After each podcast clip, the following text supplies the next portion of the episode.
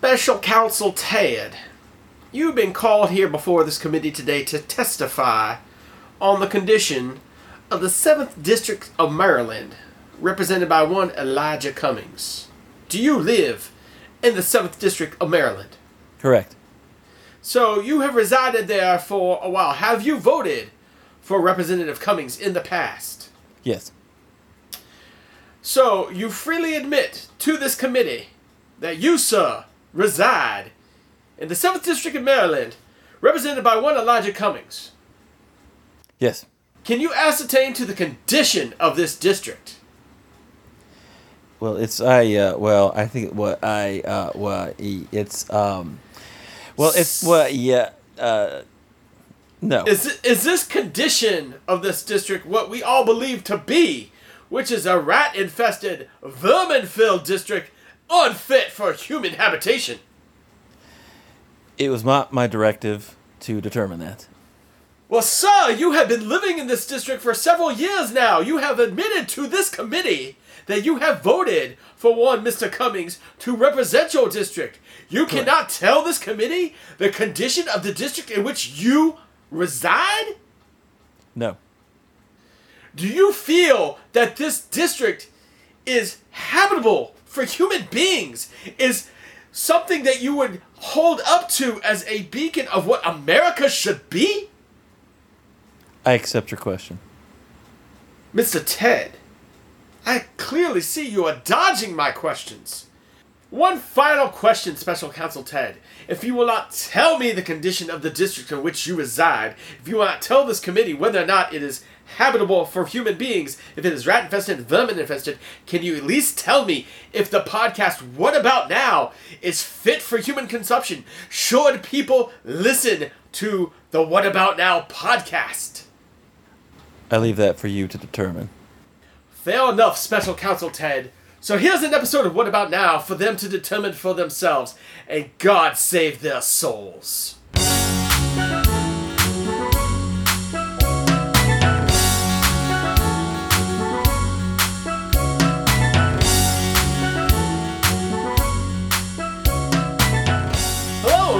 Another episode of What About Now. What about now? And boy, did you just get grilled! Oh man, there's like uh, I got burnt little burn marks on me from getting grilled. Wow. So you you you've survived the seventh district of Maryland. Yeah, Congratulations. and- and- yeah. In fact, I do. That's it's, it's amazing because that's, that's the hot news item, and I in fact live in the seventh district of Maryland, uh, represented by the Honorable Elijah Cummings, who I have in fact voted for on numerous occasions, and uh, so it's all your fault. It's your fault, sir. it's not my fault. It, I take credit. I take credit for all the oversight that Mr. Cummings and his committee is providing. And um, I had to look it up just to get some info, just to get some facts, if you will. And just here's a little list of what the oversight committee looks at because we were arguing a little bit like, well, do the, are they trying to get the taxes? No. Um, are they trying to uh, im- impeach him? No, because that would be like Ways and Means or ju- judicial judiciary. So oversight committee is looking at uh, ties to Russia, the Emoluments Clause, ethics, uh, Michael Flynn, immigration. Why Huh? would any of this be important? nah, not really. National security issues and voting rights. That's uh, I'm reading straight from uh, oversight.house.gov. What uh, what my representative is doing to look into the Trump administration. So you're welcome. uh, yeah. Um, it seems like we always come back to Donald Trump and the issue of race. Um, So I was listening to I think it was Maddow recently because you know I'm one of those lefty libs, and uh, the, the the the the the takeaway was that anytime Trump is ha, is doing one of his Twitter tirades, don't pay attention to it. Pay attention to what he's doing, not what he's saying, because it seems like it's just it it's it's just a smokescreen for what's what's actually going on. So yeah, whatever, some tirade, some disgusting, degrading tirade, but at the same time, is it a distraction from the latest actual disgusting action that is taking place? oh, absolutely, because that's what con men do. Right. It's uh, it's just smoke and mirrors. It's a distraction. In fact, I would say to everybody just completely ignore what he says on Twitter, and look at. that's a if something some Twitter rant is going on. That means we need to be looking to what the administration is doing that day, Uh, not what not what he's saying. Yeah, I, I, I don't disagree with that. I, I don't disagree that there's usually a shell game going on with this this man and this administration, but I also at the same time don't want to downplay the importance of his use of race and racial epithets, racial dog whistling in his administration, because it's easy for us to say, let's not pay attention to this because we're both white males. We've coasted our entire lives. We haven't had to worry about getting pulled over by a cop because we looked like we didn't belong in that neighborhood. In fact, not only that, but I have such an innocent look about me that I've actually gotten pulled over and got out of tickets just by being played. Like, I, just the exact opposite. Like, I'm, I have like I would say, just by appearances, just by my like my my goofy, nerdy kind of look, I I even have more white privilege yeah, because I I look so innocent. I I've gotten pulled over. I had my job. We used to have to change chlorine gas uh, for disinfection for wastewater, and I gotten off work and I had my gas mask in the back seat of my car. I got pulled over one time for just passing a cop. I wasn't even really Uh-huh. speeding that much, but I went Yeah. faster than him, so it pissed him off. He pulled me over. Uh. he saw the gas mask. I told him I was a wastewater treatment plant operator, and he just took me at my word and let me go without a ticket. I mean, I, that's the kind of privilege that we get afforded. Yeah, but are you sure there wasn't something else like you didn't have a mild smell of chlorine or something? There No, wasn't something no, else I like, or like you kind of smelled like processed waste. You're like, yeah, that's about right. I was in. Was I in my? I might have been in my uniform. Maybe that. oh, jeez. Oh, okay. So, but uh, but it's just a white shirt with tan pants. No one's gonna really know what that is. It doesn't say. I'm I, I'm going. I treat poop for a living. You know. I'm not- I'm going for you smelled like processed shit. no, I did not smell like processed shit. So. N- not any more than normal Now I smell on like my I day smell like- off.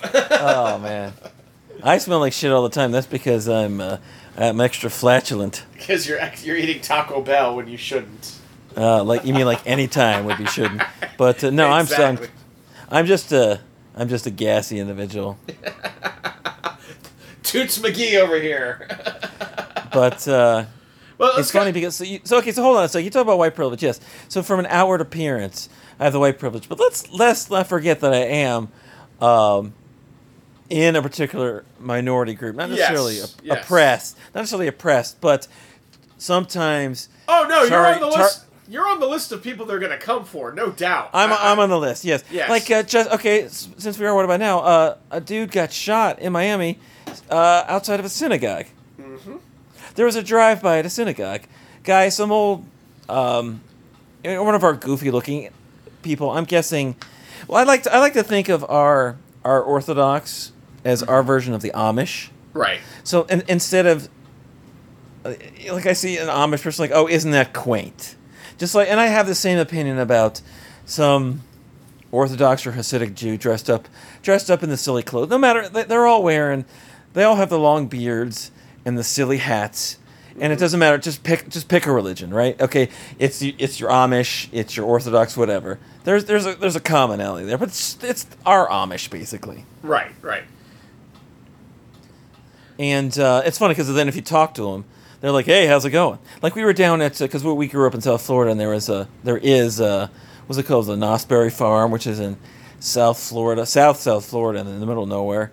Right. And uh, like right ac- right across from uh, the junior high that I went to, the middle school, like this basically this uh, like um, farmers market that also had like uh, uh, cinnamon buns and milkshakes, Uh-huh. and the, with the, the German Baptists, and they wear the women wear the bonnets, the guys have the, the beards and the overalls and the hats. But if you talk to them, they're like, "Hey, how's it going?" like, like, you don't expect that voice. You know, I you expect like like a, you know Jebediah. uh, well, Jebediah, I have to plow the fields. You know, you, you expect a different voice coming out of them, and like, "Oh, how's it how's it going, man?" Have you Hey, caught up with the new episode of Orange is the New Black? You know that kind of thing.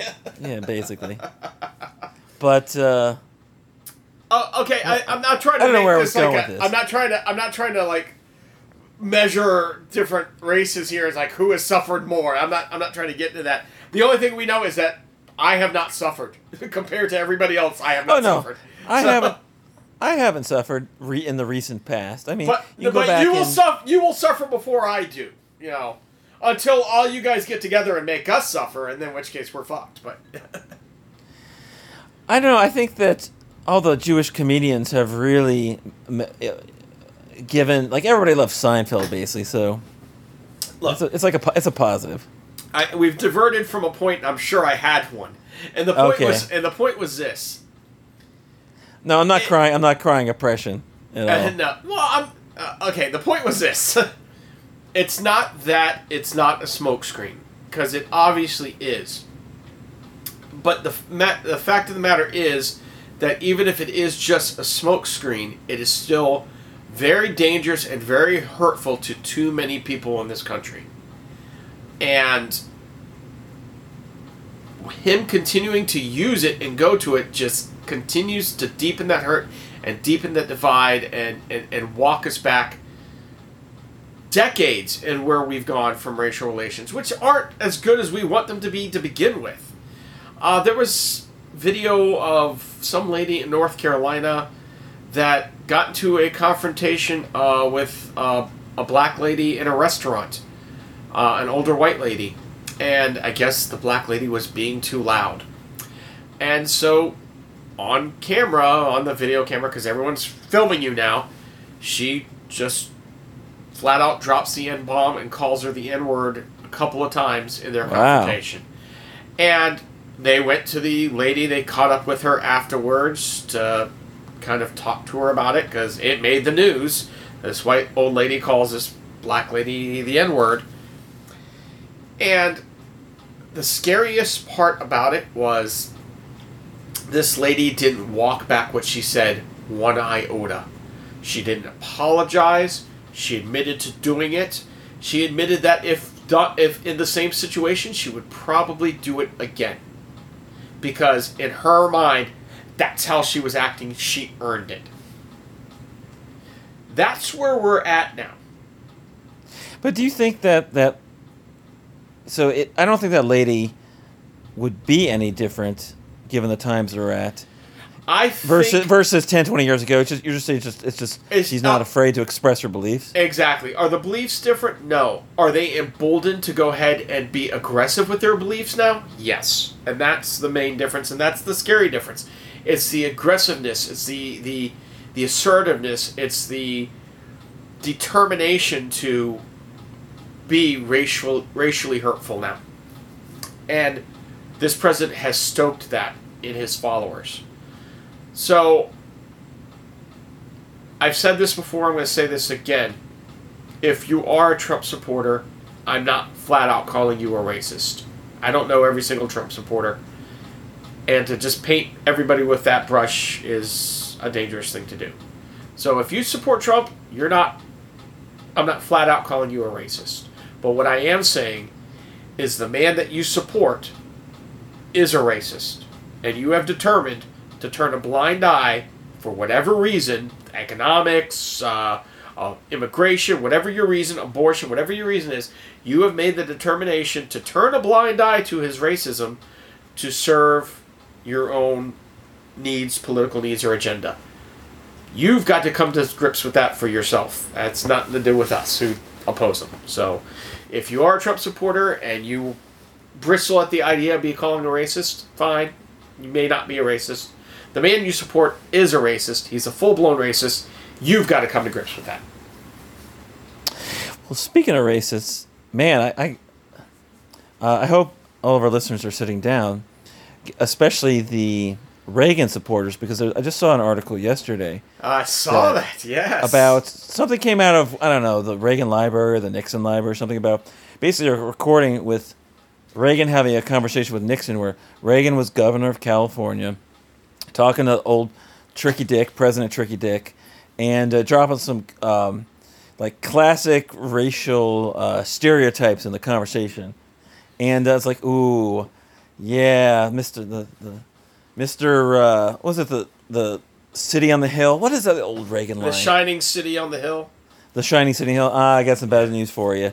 Yeah, so Reagan wasn't uh, quite as uh, perfect. Surprise. Hey, but uh, turned a blind eye to the AIDS epidemic for years with his homophobia. So, you know, it's finding out that he was a racist on top of that should really surprise nobody. Um, I think a lot of us who grew up in the 80s have this fond memory of Reagan because we were young, we were innocent, we didn't understand politics, and everything seemed good to us because, hell, we were kids, and when you're a kid, Yeah. everything seems good. You've got somebody taking care of you, you go out, you play, you play video games, you watch really cool movies. also, also, there was a defense ni- initiative named after one of our favorite movies, Yeah, Star of Wars. course, Star Wars. We could shoot Star Wars. That's awesome. Oh my God! They You know- actually called it. It's not till you get older that you realize that the Reagan administration was the one that helped to paint the picture of the welfare queen as an overweight black woman with 10 children. That helped to paint this idea that someone that needs some type of, of help, uh, some type of, of social safety net, as a ne'er do well, no good, lazy person who is of a different color than you and has a lot of kids and just has those kids to get a bigger and bigger government check. And let's not forget that great, really effective anti-drug policy of the '80s by Nancy Reagan. Just Oh, say no. Just say no. Yeah. Just say no. Oh, that's all. That's easy. Wow. hey, the Reagans. Hey, the Reagans can't be racist because she did that on Diff'rent Strokes, buddy. Would a racist go Oh. on Diff'rent Strokes? I think not. Oh man, just say no. I didn't realize addiction was so so simple to overcome. No, I'm cured. Yeah. Yes. That's uh from the people that brought you abs- abstinence of sex education comes just say no. Uh, yeah. Anyway, so where are we at? We're talking about. Have we given the date? Is have we given the date? This is July thirty first, twenty nineteen. July Oh, thirty first, wow. the last day of July. Can you believe that shit? Christmas is right around the corner, buddy. I I can fully believe that. Yes, the last week of Oh wait, Hanukkah's right around the corner, buddy. Hanukkah's right around the corner. Oh my god, I can't wait.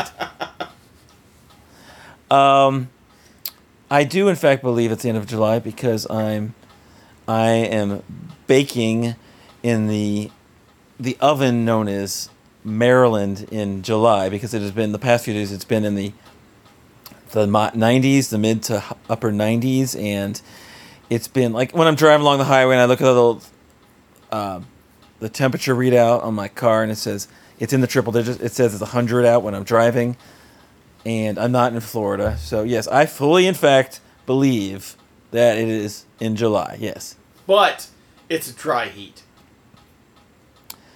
Um, dry-ish. yes. Not exactly Arizona, but it's it's fairly it's fairly It's always my favorite bullshit line, but it's a dry heat.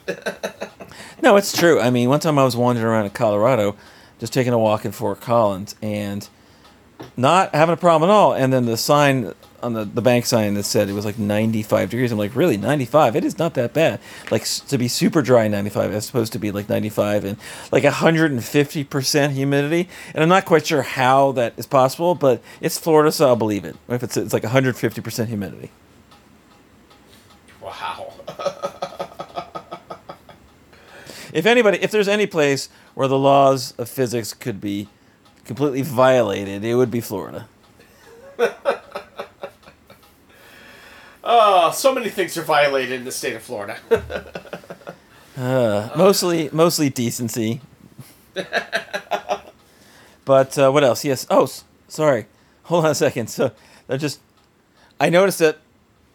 So I'm in my basement, and there's just, of course, there's rats everywhere because I live in, and I quote, a disgusting rat and ma- and rodent infested uh, city. If that's the direct quote. Oh, I gotta look this up. I gotta look this up. No, you don't. Uh, oh, mess. I'm don't. sorry. Dis- disgusting rat and rodent infested mess. Oh, that's. I, why do that to yourself? I mean, why why look at that man's words any more than you have to? Now, I, I would agree that in general, I do live in a disgusting mess. I will, I'll, I'll, I'll accept disgusting mess any day of the week, but as he points out, that not just Baltimore, but in fact Cummings' district, the the fighting seventh of Maryland, is a disgusting rat and rodent infested mess. So yes, as I look across my basin, there's there's rats everywhere and rodents because we don't want to leave out the mice. We don't want to live, uh, leave out like what, um, I don't know, armadillos. Uh, Is that a rodent? Maybe uh, a coup, um, not a chupacabra. There's an actual. What is that South American? And it's in the rodent. It's it's like the, the world's largest rodent from South America. I'm talking about? It's the, Oh, uh, um, the, capybara. the capybara. Thank you, Yeah. thank you. Like the capybara, they're just all just wandering across my basement right now. They're just everywhere. In fact, there's one rather. I've grown rather fond of one little rat. Uh, so, in honor of the podcast, he's he's my he's the official pod rat. We have a pod cat, and now we have a pod rat. uh, I don't know. Can I call him Ricky Rat? Was that still trademark? Wasn't there a Ricky Rat before there was a Mickey Mouse or something? Wasn't there? Uh, I don't know if there was a Ricky Rat. Uh, no, I don't think so. I don't think so. I know somewhere in history there was a Ricky Rat. And I don't know, it's not necessarily Disney, but before Mickey Mouse there was like a Ricky Rat. I'm gonna have to look that up. Anyway, so up. I know there was Oswald the Rabbit was like their first. Mm. I gotta look this up. I know. I'm pretty sure there's a Ricky Rat. Are you sure it wasn't like a Simpsons parody? It could have been. It could have been. But let's say for now we got Ricky Rat. But uh, anyway, so yeah, it's just lovely. I highly recommend to our listeners definitely get, get definitely get like a rat or two. Just I know if you live in New York City, that's that's like the, the standard. But outside of New York City, it's it's a little bit more, little bit, uh, little bit more uncommon. ah, okay, gotcha. So let's kind of go back to. Where are we? What are we doing? We're Let's- meandering. now, I want to go back to the district, uh, your your district for a second, and I, Yes. I kind of want to address the criticisms that I've heard from the other side. Um, and the criticism is, well, doesn't it have problems? Isn't there some urban de- decay and crime and squalid conditions in the seventh district? Is he lying? You know, is he is he misrepresenting it? Is isn't that really what it is? Okay.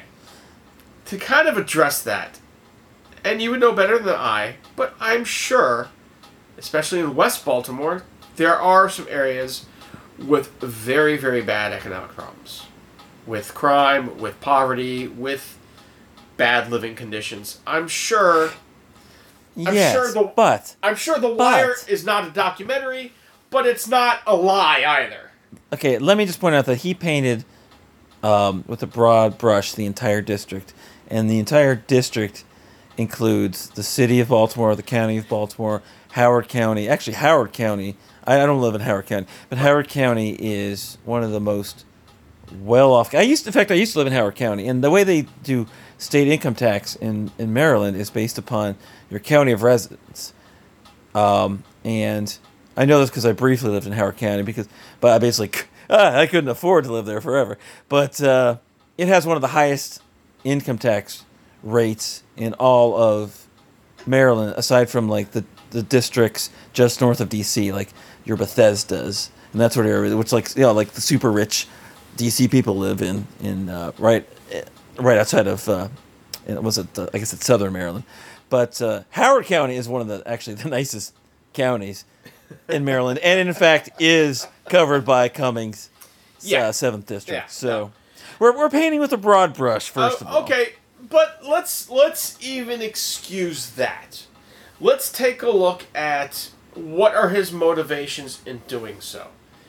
Um, is he motivated to point out particular shortcomings in Elijah Cummings' uh, tenure as a representative, where where he's failed his constituents? Has he given us some type of concrete example of his of his failures, or, or in some way not addressing the needs of his constituents, or at least trying to? Um, is he trying to point out the the the, the, the, the, rampant poverty that's still uh, proficient in this country, even though the economy is growing and unemployment's down and uh, the stock market is soaring.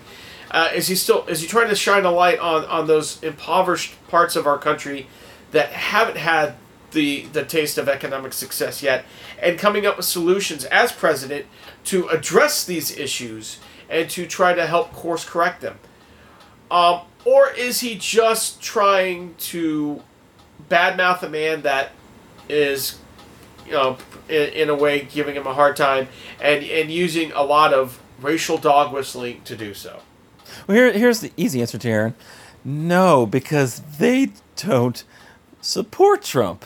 Historically, black people are Democrats. Uh, And they Democrats typically, well, this day and age, Democrats don't for Trump, vote for Trump. So there's your answer. But again, he is the president of the American people, not president of American Republicans. Oh, come on. So, now. So if he's found an issue, what is he doing to help address the issue?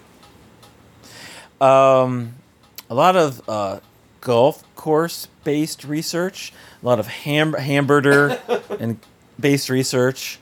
Um, yeah, I don't know, a lot of pussy grabbing based research. Just on an economic side note, and I'm not an ec- economy economic major in any way, shape, or form. I'm not a guru. I don't barely understand economics, and my bank account supports that. Um, but why did the Fed cut interest rates again today? Oh, I have no idea. Yeah, I mean they cut the the interest rates a quarter percent, which you do normally in a bad economy like we did in two thousand eight to help stimulate it, but No, and that, it, for many, many years before the crash of 08, the interest rates were kept really low to keep the economy booming. So, um, they got lower. They got lower after the crash to stimulate the economy to to encourage investment. But here's the thing. but they were they were they were super low before the crash, and that that was a part of the fuel for the housing boom is the Yeah. super low. I read some one of the books I read. I can't remember who. I don't know if it was a probably book by Michael Lewis. or Taibbi, um, going off on Greenspan about how he kept he was part of the problem of the crash because Yeah. he kept the rate so low. So I actually read a little bit today about why did they cut the, the interest rates, and one of the reasonings for it was that consumption is high, which is you know what they like to look at that we're buying, we're spending, um, but wages aren't where they should be. That was one, and two, business investment was low, and I thought to myself, wait a second. Didn't we just give businesses a huge tax cut? Did we give businesses tax cuts or, or really really rich people tax cuts? Oh, well, it was corporate. It was a corporate tax cut as well.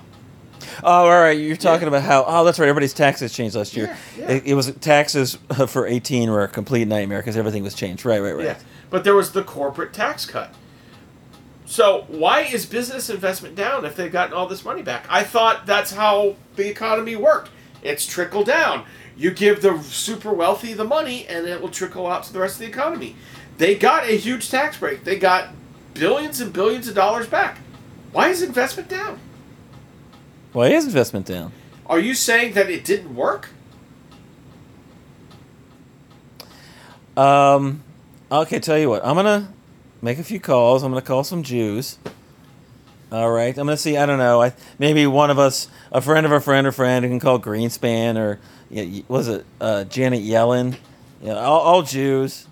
I'll make some calls. I'll look into it. I'll get back to you. Okay. I'm sure somebody knows something. We got the you know the, there's the lawyer contingent, the account contingent, just the uh, well the doctor contingent. So what else? So this is this is my concern from seeing this today is that free rides don't last forever and free money is definitely not a permanent thing. And I think this economy, this Trump economy, is being propped up on free money. Uh, Woohoo! Free money. low, artificially low interest rates and tax rebates that Yeah. are not sustainable.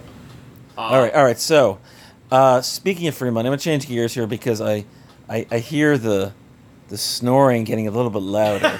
so, so I'm gonna. Speaking No, of free but we money, try. We have to talk about these things. These are the things that that are important. I know, but come When the but- economy crashes in two, three, or four years, which it's going to do, we're going to be one of the first podcasts to be on the cutting edge to say, "We told you so."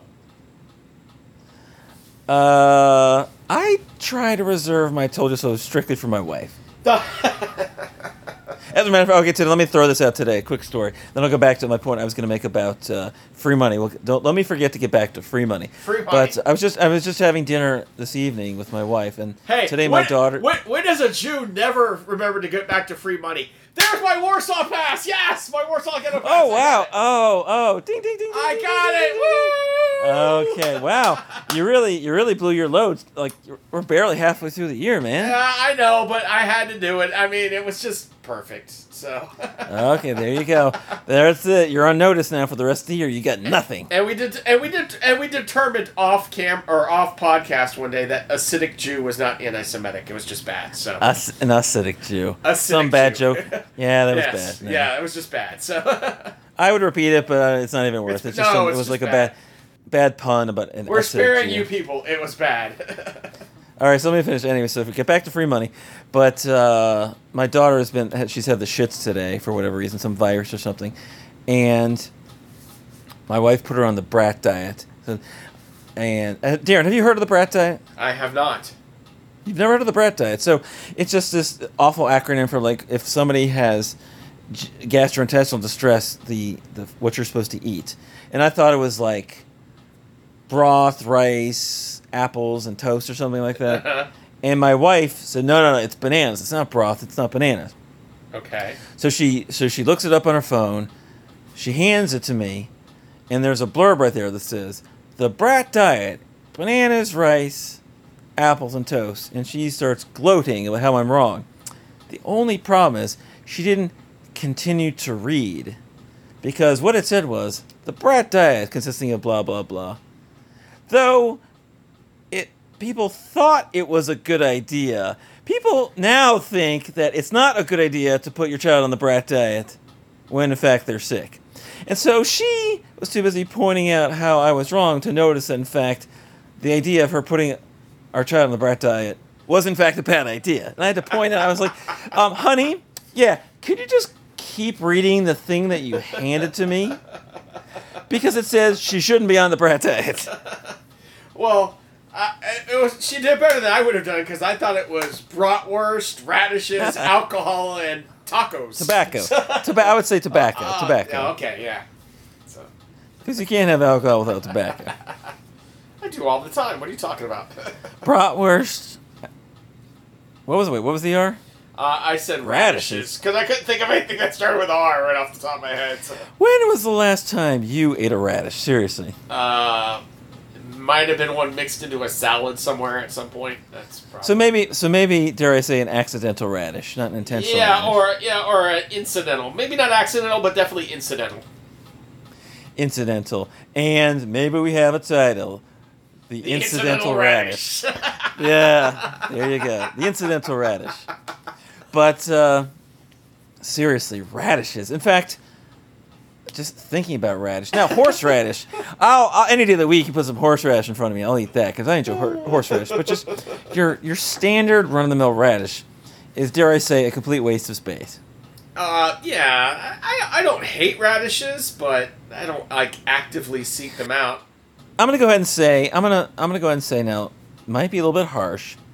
I might get some really nasty uh, tweets, but I'm gonna go ahead and say that if you're a radish farmer, you should kill yourself. Whoa, whoa, whoa, whoa, whoa, dude, dude. Too no no too, no, no, way too much. Whoa, whoa. Back, Okay. Back it up. It's not like they're growing Okay. lima beans or anything. It's radishes. You know? Whoa. If you're a radish farmer, you should change professions. There you go. Plant something else. yeah, else. grow another Okay. crop. There you go. That's more in Okay. line. Wow. Okay, I'm gonna say. Woo. Okay, I'm gonna say. I'm gonna say you should burn your fields and then No, no, no, Yeah. no, no. Just stop planting. You know, No, you don't have no, to burn. no. Just pick the last crop and don't plant anymore. That's it. Okay. Wow. Gee. Woo. My burn God. your fields, divorce your wife, tell tell your children not only do you not love them, but you've never loved them, Oh, Jesus. And plant a different crop. Is everybody in the 7th District of Maryland this insane? And and oh, hold on a second. Let me let me elaborate. When I say kill yourself, I mean slowly with alcohol, tobacco, bratwurst, and of course Radishes! So now, in retrospect, it might be a bad idea to tell you to burn your crop because you want to save that crop and keep it aside because you're going to you're going to eat it all brat diet. I mean, what are we going to do with brat diet if you don't have radishes? Yes, put yourself on the brat diet to slowly kill yourself. You, you have not thought this through, I swear. Darren, in my defense, when have I ever thought anything through? Never. Okay, so now now that we have a good we have a good controversial clip. What else? Let's can we go back to the free money? Just a quick blurb. There was a John. I don't know. Um, have you did you hear about the Equifax breach? yes, yes, I heard. I heard that you can go online and go to the, I think the FTC, the Free Trade Commission, and and file a claim and get like 125 dollars back. of free money. There you go. Yeah. Now you have to go in. I actually went online and I typed in my information and it said, "Well, according to our records, it appears that you are a victim of a." So I, I love the, the phrasing that they use. It's not like so like if you type in your SSN and your whatever you type in, it says doesn't say, "Dude, you're fucked." It says, "According to our records, it appears that you're part of the." Um, the pool of victims or whatever it says. It's like so so passive and friendly. It Yeah. appears, you know. I actually I didn't read the article, but I saw a blurb kind of come, come across the my uh, feed on on Hey, the internet. can we have some fun? Can right now online? Can you go online to the site and type in your creds and see if you're a victim of the hack? Can you do that right now? that would be fun.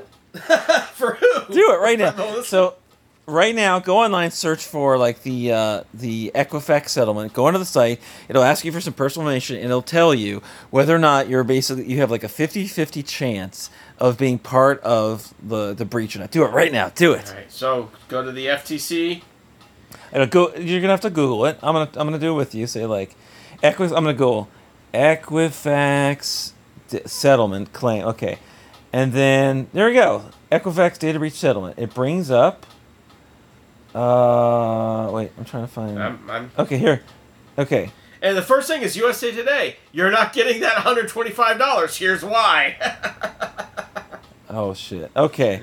Hang on. I'm looking for. I'm looking for where you can at least check. yeah, I see No, the FTC not- site. I'm, I'm here. So it says file a claim. So I'm going to hit Damn it. file no, a but that doesn't tell that. That's not the. That's not the place where it checks to see if you're part of the breach. It's not the FTC? No, okay, Echo Settlements. Am I p- part of the breach? I'm trying to find. Oh no, I, I, I there's there's something uh oh, I found it. I Okay, found it. I found it too through the FTC. I got to type in my last name and my last four digits of my social security. Okay, I found it too. Okay. Eligibility.equifaxbreachsettlement.com. Okay, it says name and last six digits of social security number, and please don't share that information. Type it. Okay, hold on. I'm gonna. We're gonna pause. I've ty- I've, ty- I've typed it in now. And I'm gonna insert a drum roll. A Here, uh, wait, ready? hey, don't say, it, don't say, it, don't say. it. I'm gonna insert a drum roll sound effect. Ready? And drum roll, please. Da-da-da-da-da. And press it. Press submit. Okay. It says, "Thank you. Based on the information you provided, our records indicate that your personal information was impacted by this incident." Oh, you're a victim. You're fucked. Yay! Yay! We're all fucked. Wow. So, you're fucked and I'm fucked, and maybe uh, no, you get 125 each if oh, it's like if it's only a certain number of people file. I guess the more people file, the less money you get. So now again, we talked earlier about how I don't think things through. So I I don't want people, in fact, to be aware of this, so they don't file, and then we get more money. Yeah. Yeah. So let me let me just um, tell our listeners, it's probably a bad idea for you to file for the breach. You don't want to do that. It's a waste of your time, especially especially if you're a radish farmer, because you have too many other things to worry about. About how you've wasted your life farming for radishes as opposed to trying to file for $125 from uh, Equifax. So just forget about forget about getting your money from Equifax, okay? Okay. Forget it. Just forget that's it. So you're a victim. I'm a victim. We're all victims. We are victims because hey, really, Wow. that's that describes But everything But these days. not that's that's not because we're white males. No, It's because we're not rich Uh, white males. well, just no, just because white white males lead like Lisa Prescott. No, it's because in fact somebody stole our information from Equifax. Yes, yes. So what else? What else do you want to talk about? You want to do any segments? I don't know if we're an hour in. Do you want? To, what do you want to do? You want to do some Um, business? What do you want to do? Oh, let's let you. So much to get to. So much to get to. Oh Keep my it moving. god, yeah. We we we've we've have we been off for it for for a month? It feels like yeah, it's been about a month. Yeah, between let's well let's tell let's say why that'll that'll wrap us right into the next thing, which is um, there was a trip. There was a trip. me, We so met that- up. We saw each other in Yes. person. It was Yes, a we- wedding for a mutual friend. So our friend got married, and I I journeyed to South Florida, and we both consumed uh, copious amounts of alcohol. Yes, we that, did. For you, that that's a pretty standard thing for you, but like I had like a drunk Saturday because. it was, so now, so this was this was I want to talk I want to talk a little bit about like like like my lost weekend because the wife and I we went down it was like was it like a Thursday roughly a Thursday to Sunday and it was our first weekend without the kids. So we left we left our kids in, in, in the care of a relative a, a responsible relative. And the two of us went down to South Florida. And so our goal for the weekend was to do everything we possibly could that we couldn't normally do having kids with us. And so, like everything, I mean, like every restaurant, we're like, let's sit at the high top tables because we can't fucking do this when we have our kids with us. Like everything was based around what can we do to spite our children. Right. Yeah. We can't, we can't. So like we were having dinner at ten thirty at night. We're sitting at high top tables. We're drinking, both drinking every possible moment we could. that everything that we did, that if our children were with us, we we would be very horribly irresponsible parents. But it was our, our week, our first weekend away since the birth of our first child. my God. Right. Okay, so we, re- I mean, like, and so fast forward to like the Saturday with the wedding. Um, not only was I planning and did get shit faced at the wedding, but I planned and did to prime the pump, if you will, and be totally hammered like the whole day of. So, like at the hotel we're staying, um, we were, I, um, my wife and I were drinking. We were like pool drinking, like let's drink and go swimming, kind of like bad, irresponsible shit. Uh huh. Like let's get. I got so my wife was. I think the previous day my wife was doing something. She was like got a massage or something, and so I had a, some time, and so I thought it'd be romantic, and I stopped by. Uh, Walgreens, the Walgreens liquor store, where you get all the, the fine liquor at the Walgreens liquor store. And I was, I, I know nothing about wine. I know, okay, I know a little bit about wine, but I was trying to, I know nothing about my wife, let's say. And I had no idea, like, what type of wine she likes. And so the only thing that caught my eye was uh, two words. If you take, if you take nothing else from today's podcast, the two words, those two words are ice rosé. Ice. You caught my- Ice rosé. Now it caught my attention because this is a wine. It was a, it was actually a sparkling wine, not a champagne, because it wasn't from the Champagne region of France. Ho. It was a sparkling wine that was it's designed to be poured over ice. Designed over ice. So, and I was thinking that's great because we're in a hotel and there's a hotel fridge, and you know how I feel about hotel fridges that they suck. And so I was like, this is perfect. So I can get some ice from the ice machine, and then we can drink the sparkling wine over ice. And we did, and it was fantastic. And we killed like killed a bottle of ice wine, and then we went like that's before the pool. And we went down to the pool, and I was drinking like grapefruit mojitos and whatever else I was fucking drinking. And um, man, the best part about it is that, and I guess I'm not really I'm not really a pool pisser. Are you a pool pisser? No, I'm not a pool pisser. I don't. I no no. but I guess I guess this time you were. I was not. I was not. A, mostly because we were in the pool for such a short amount of time. But like, when I drink, I have to pee like twenty times. Yeah, I have the bladder of like a pregnant woman in her like eighth month. But uh, most we spent most of the time just kind of hanging out, the chairs and eating. And that's oh, that's right. I had another. I think I had another drink while we were eating at the restaurant too. So, anyways, my, my goal was to get like to, to like do some day drinking and then go to the wedding and do some wedding drinking, and man, like it, it like it kind of crept up on me because like I wasn't that terribly drunk, and I was trying hard. I was drinking the cinnamon schnapps. I was drinking like the, like somebody like I don't know. Was it? I know we were doing shots at one point. You and I were doing shots. What what was the shot? What did we do a shot? Yeah. What was the shot that we did? So, uh, you did the cinnamon, the little fireball. I think little Yeah. one ounce bottle. I took a shot of something. I was I was feeling no pain. They would just put something in front of me and I'd drink it. But that's you know Not only that, but like so, the, so the, the, the cool um, on the table, like the cool party favors, if you will, was little um, single shots of a random liquor on the table. yes, That was like the yes. And so I had not only was I drinking the uh, the cinnamon schnapps in front of me, but I was like basically stealing everybody else's cinnamon schnapps because for some reason people didn't want to drink the cinnamon schnapps, and I loved it.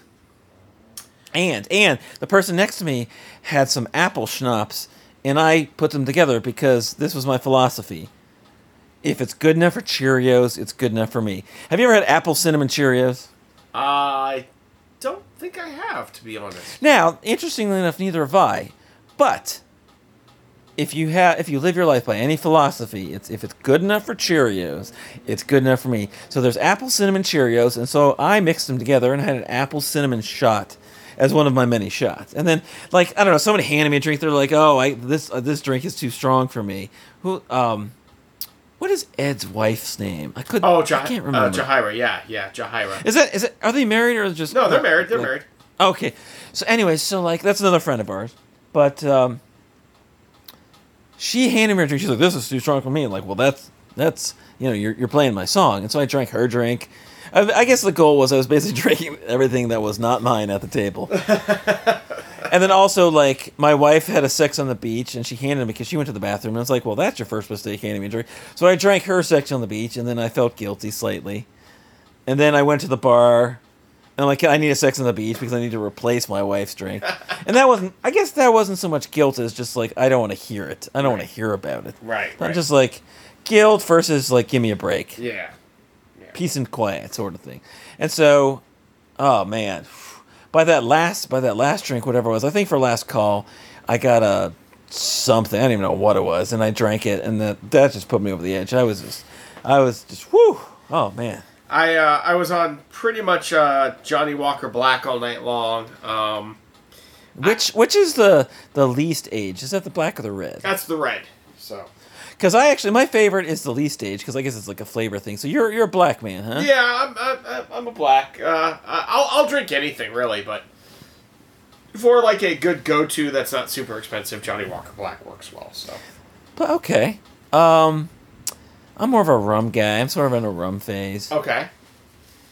Mix. I don't I don't do straight stuff. I mean I, I can't handle that. But like a nice rum, maybe like I like a rum and a soda or something. That would be good. I But, uh, where are we? I ended up giving a hell I thought a hell of a best man speech because I hate public speaking. I hate really standing in front of crowds doing it. Oh God. But I had enough alcohol in me to where I just let it flow naturally and I didn't say anything too embarrassing. So it was Uh, you know, I remember it. Now that you think about it, through the haze of alcohol, I remember it was something about how when he's with her, he's he's happy. I'm trying to, I'm paraphrasing here, but like, I, is that something to that effect? Like, yeah, I, I, like, I, I, I, I said I said um I said in the speech that I didn't want to say that she completed him because that's just cliched. You know, that's been Right. done to death. But I said that um, she smooths out his rough edges. And God knows that there's a lot of them. So something like that to that effect. well, you know what, you know, well, I mean, I guess it's better than if I recall. I kept getting this a lot from from two best men named Darren. I kept getting, he's such an honest. He's such a. Oh, what was the term he used? He's so straightforward. He's so genuine. Did, was that what you used for me? God. And I'm like, What the fuck does that mean? He's genuine. He's honest. like he's an asshole, but he's straight. He's right up front about it. you That's know? pretty Like, much it. Yeah, what you see is what you Jesus. get. he's genuine. He's the mo- he's such a genuine individual. It's like No, not like I- he's it he's like he's a gem. He's so sweet and nice and funny. Well, he's such a genuine guy. No, it it it, me, it means that what it means, or at least what it meant from my perspective. I can't speak for the other Darren, but what it meant Right. from my perspective at the time was that if you need that person that you can always depend on in no matter what, the you know through the good and the bad, it's you. You know that it's Well, that's sweet. yeah, that's what that meant. When you when you say someone's genuine, you're really meaning they're dependable, and you know that they they're always going to be your go to. So. Okay. I mean, but I'm sensing a general theme here because, like, maybe like when you give the explanation, it makes sense. But like just from a third party, like knowing nothing, you hear like he's genuine or he smooths out the rough edges.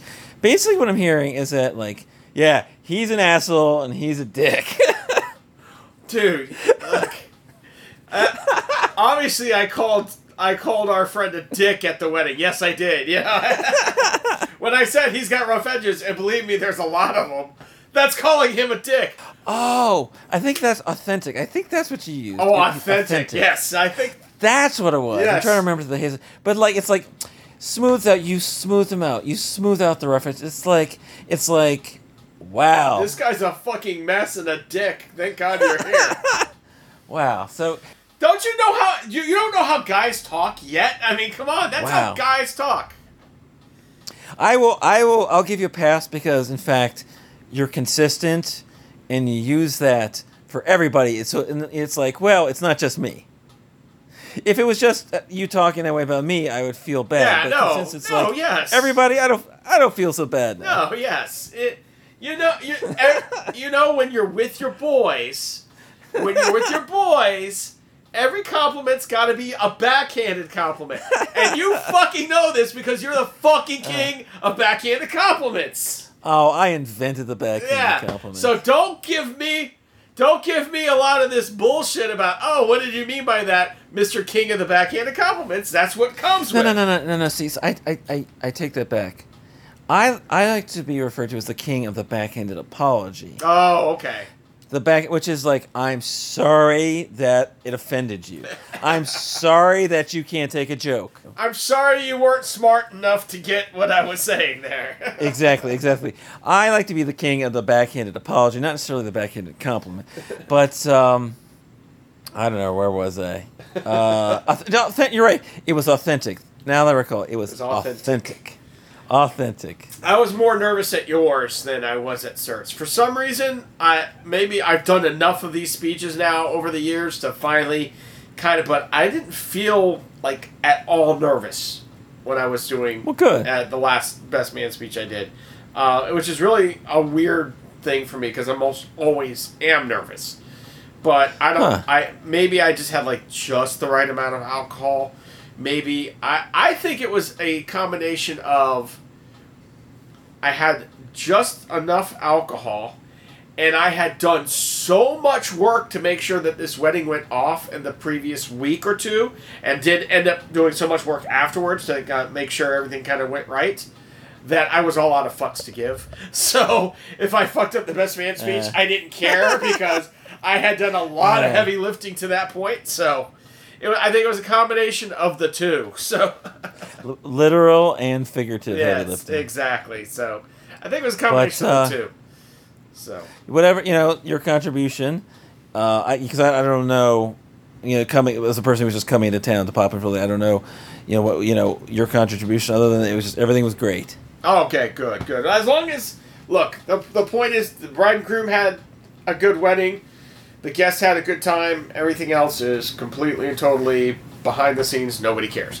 So, and I and you and I know your wife was feeling good because she took about eighty pictures of me with different things in my uh, Guayabera shirt. So, and if, if if people don't know what a Guayabera shirt is, it's very popular in like the Cuban American community in South Florida.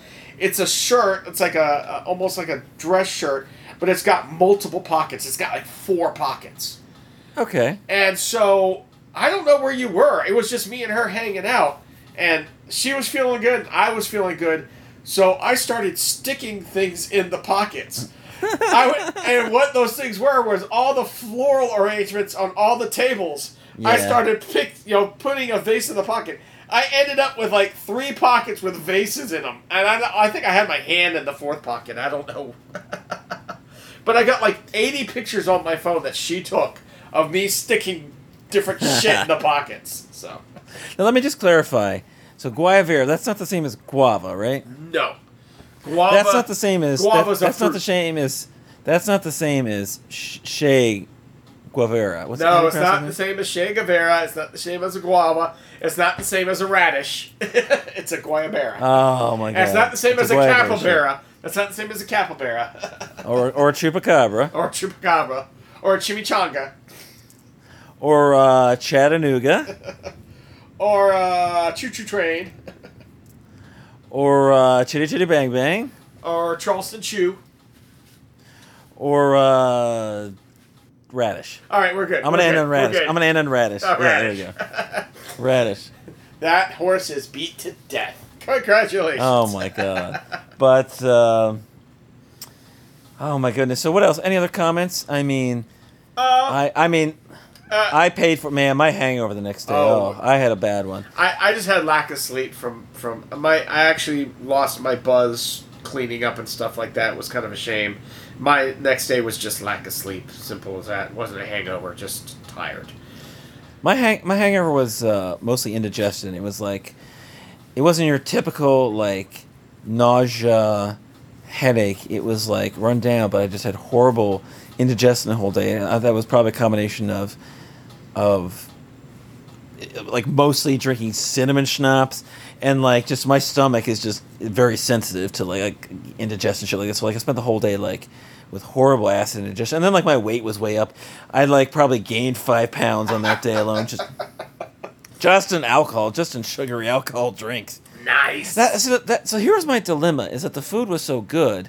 Now, let's to spell it out. Let me just uh, give people um, a little insight without giving too much away. But like, our uh, you know, um, the groom is Asian, and the bride is Cuban, and so the food that they have was a combination. It's like all this delicious food, but my dilemma was I wanted to not take a, I want to take up as little room as possible because I wanted to save it all for alcohol. So like I wanted to like go to town on that buffet, but I didn't. I had just like one plate, and like of like the pad thai and the I can't remember what else. Through the drunken haze, I can't remember anything else other than the pad thai and like some like there were some fried pla- like plantain chips, and then like these amazing desserts. And I didn't even I had like, literally like one bite of the dessert because I didn't want to take up room, precious room that was meant for alcohol. yeah. Because I knew, man, you eat overeat, and then that alcohol doesn't get your system at all, and it's like it totally ruins your drunk. You cannot get your drunk on. So like I was, but uh, the food was delightful, and the alcohol was great. It was it was good. It was really good. So we had a good time. I had hoped, I thought that maybe we could do it like a on the scene live cast. You know, it wouldn't be live to have listened to it, but it would have been a live recording, as in we would have been in the same place at the same time. Um, but that just never.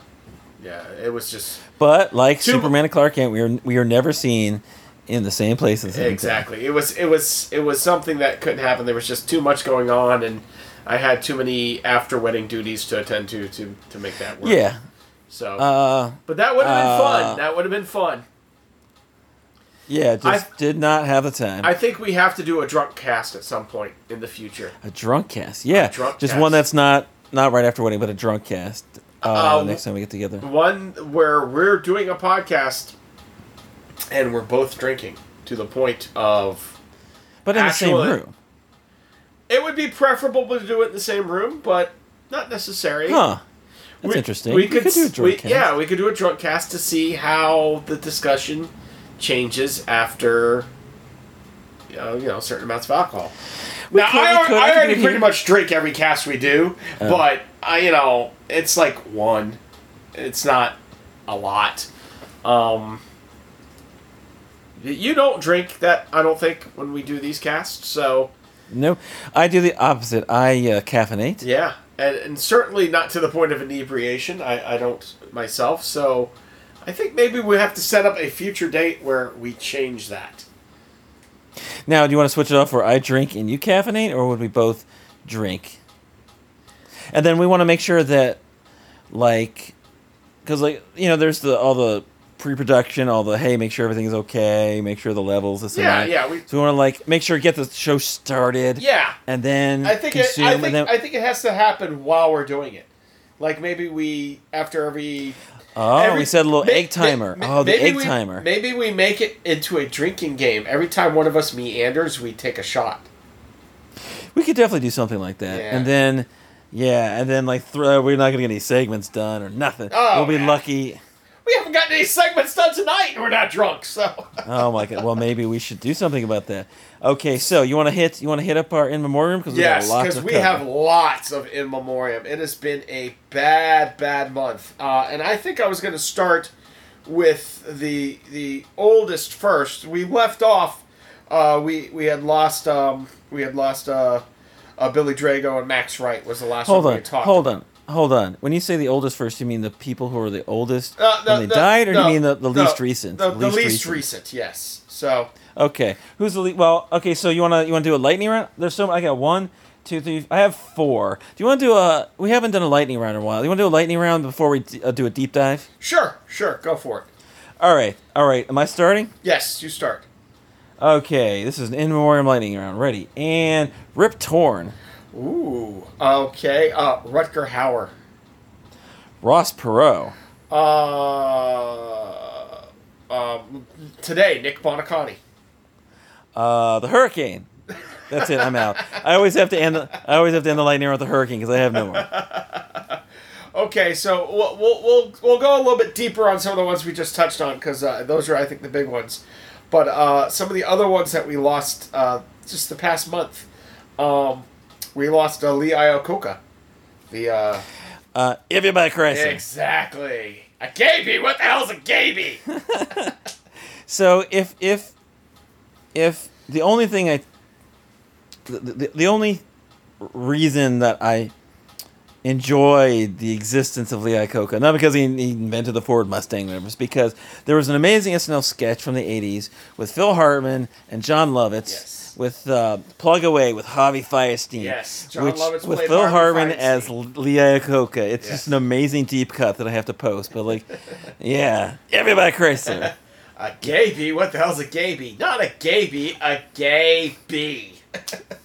It, anyway, so but it's just a classic. That's the one reason why I love Yes, Lee that's a Iacocca, great just for that SNL skit. Yes, perfect. But uh, what else? Lee Iacocca, Uh, Rip Torn. So I want to throw. What else? Uh, Arte Johnson. Uh, not a. I never really watched Oh, yeah. Laughing a Yeah, lot, that's but I know who he is. Yeah. Yeah. I didn't even bother to include it because that's just too dating ourselves. Yeah, Arte Johnson from Laugh-In. Uh, well, here's one that's Who that that newer listeners will listen to, and I know this because my daughters watch these movies a lot, uh, over and over again. Uh, Cameron Boyce from uh, The Descendants, Disney's The Descendants. Uh, my also from the Sandler movies, right? uh, not Sandlot. He was uh, no. Uh, No, I said this. I- oh, no. Sandler. The Sandler. Yes, yes. The Grown Ups. Yes. the uh, Sandler movie, yeah, the grown-ups movie, yeah. right? Exactly. So yeah. Uh, his cause of death was released, I think, today. It was epilepsy. Seizure. Yeah, it's so, Yeah, so sad. So, that is horrible. Yeah. that's horrible. so, uh, and, and my daughters, uh, especially my oldest, likes The Descendants, so I'm aware of who he is. Uh, we covered Ross Perot, who uh, was Yeah, '92 election, like Yeah. he got the, the, the the real the real first third party threat that this country has had in quite a while as far as as third party candidate. and didn't he steal the George uh, Bush votes that basically got Clinton elected, that helped Clinton get elected? I think so. Yeah, I think he did. So Okay, so quick turn. Rip Torn was a big fan of him, you know, from Larry Sanders, but also from the Men in Black Yeah. movies. And he apparently I was just a bad this- man. That man was apparently like crazy. oh yeah, Yeah. So there was like conflicting accounts between him and um, uh, Dennis Hopper about who pulled a knife on who on the set of uh, of uh, Easy Rider. and the answer is yes. Yeah. Also, he in his later years, like uh, drinking problems, and he was arrested for breaking into a bank with a gun because he thought it was his house. Have you ever mistaken a bank for your house? never. There's never any money in my house. Also, may, maybe he had a really nice house. That's how nice it was. Like he thought that the bank lobby was his house. But you know, so the thing, the, the here's an interesting Rip Torn fact that I was not even aware of until I looked it up. But he had a very famous relative. Do you know who that is? No, I don't. Who is his famous relative? First cousin, Academy Award winning actress, Oh, you know, Maybe I've, nominee. I've, I've heard nominee, this before. I've heard nominee and or winner, very famous. I've heard this Now- before. I've forgotten who it is. Sissy Spacek, Ah, yeah. first cousin, Yes. first cousin of Sissy Spacek. I have heard that before. It's been a long time since I've heard that fact, but But uh, that's an interesting Rip Torn fact. That ends our uh, brand new segment, an interesting Rip Torn fact. the first and maybe last. I don't know. oh, I don't know.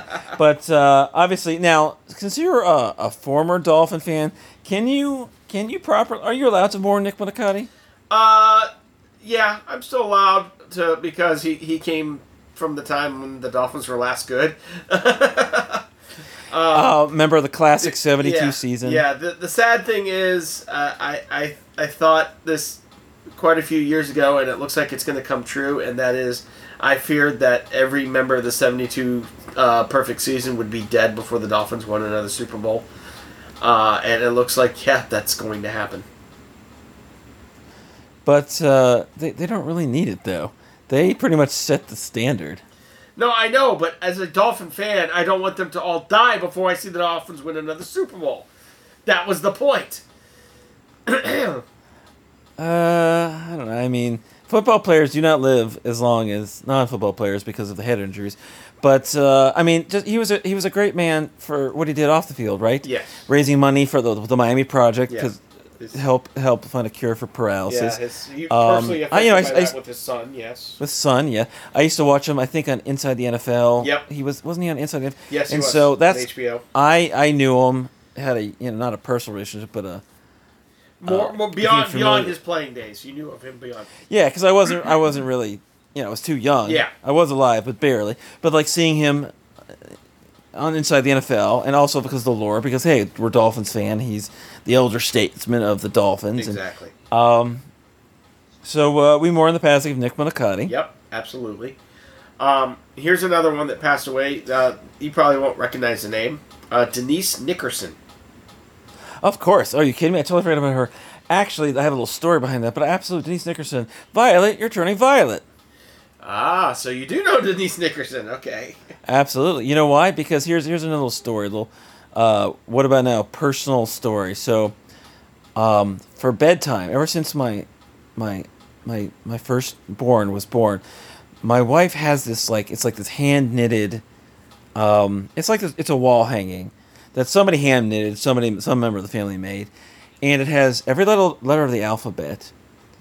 And next to it is something that represents that letter of the alphabet. So it's like this. It's like the side. It's like a picture frame. Okay. Right, hanging on the wall in my daughter's room, and it started out. This this tradition started out. And my oldest, when my oldest daughter was about this age, now my youngest daughter is about this, you know, around one. Where every night before bedtime we go, we we do the alphabet and we say the letter and then the thing. Or actually, what was we say the thing for the letter? Like, for, and I will do it for you real quick because like it's it's burned in my mind. Like, you know, apple.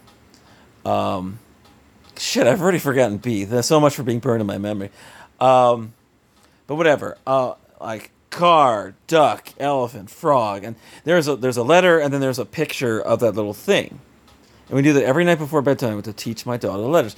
And when we get to V, it's violet. And so so the reason why it's interesting is because over the years, I've put funny little things like we say, like we get to V and we say violet, and then I say, actually I don't.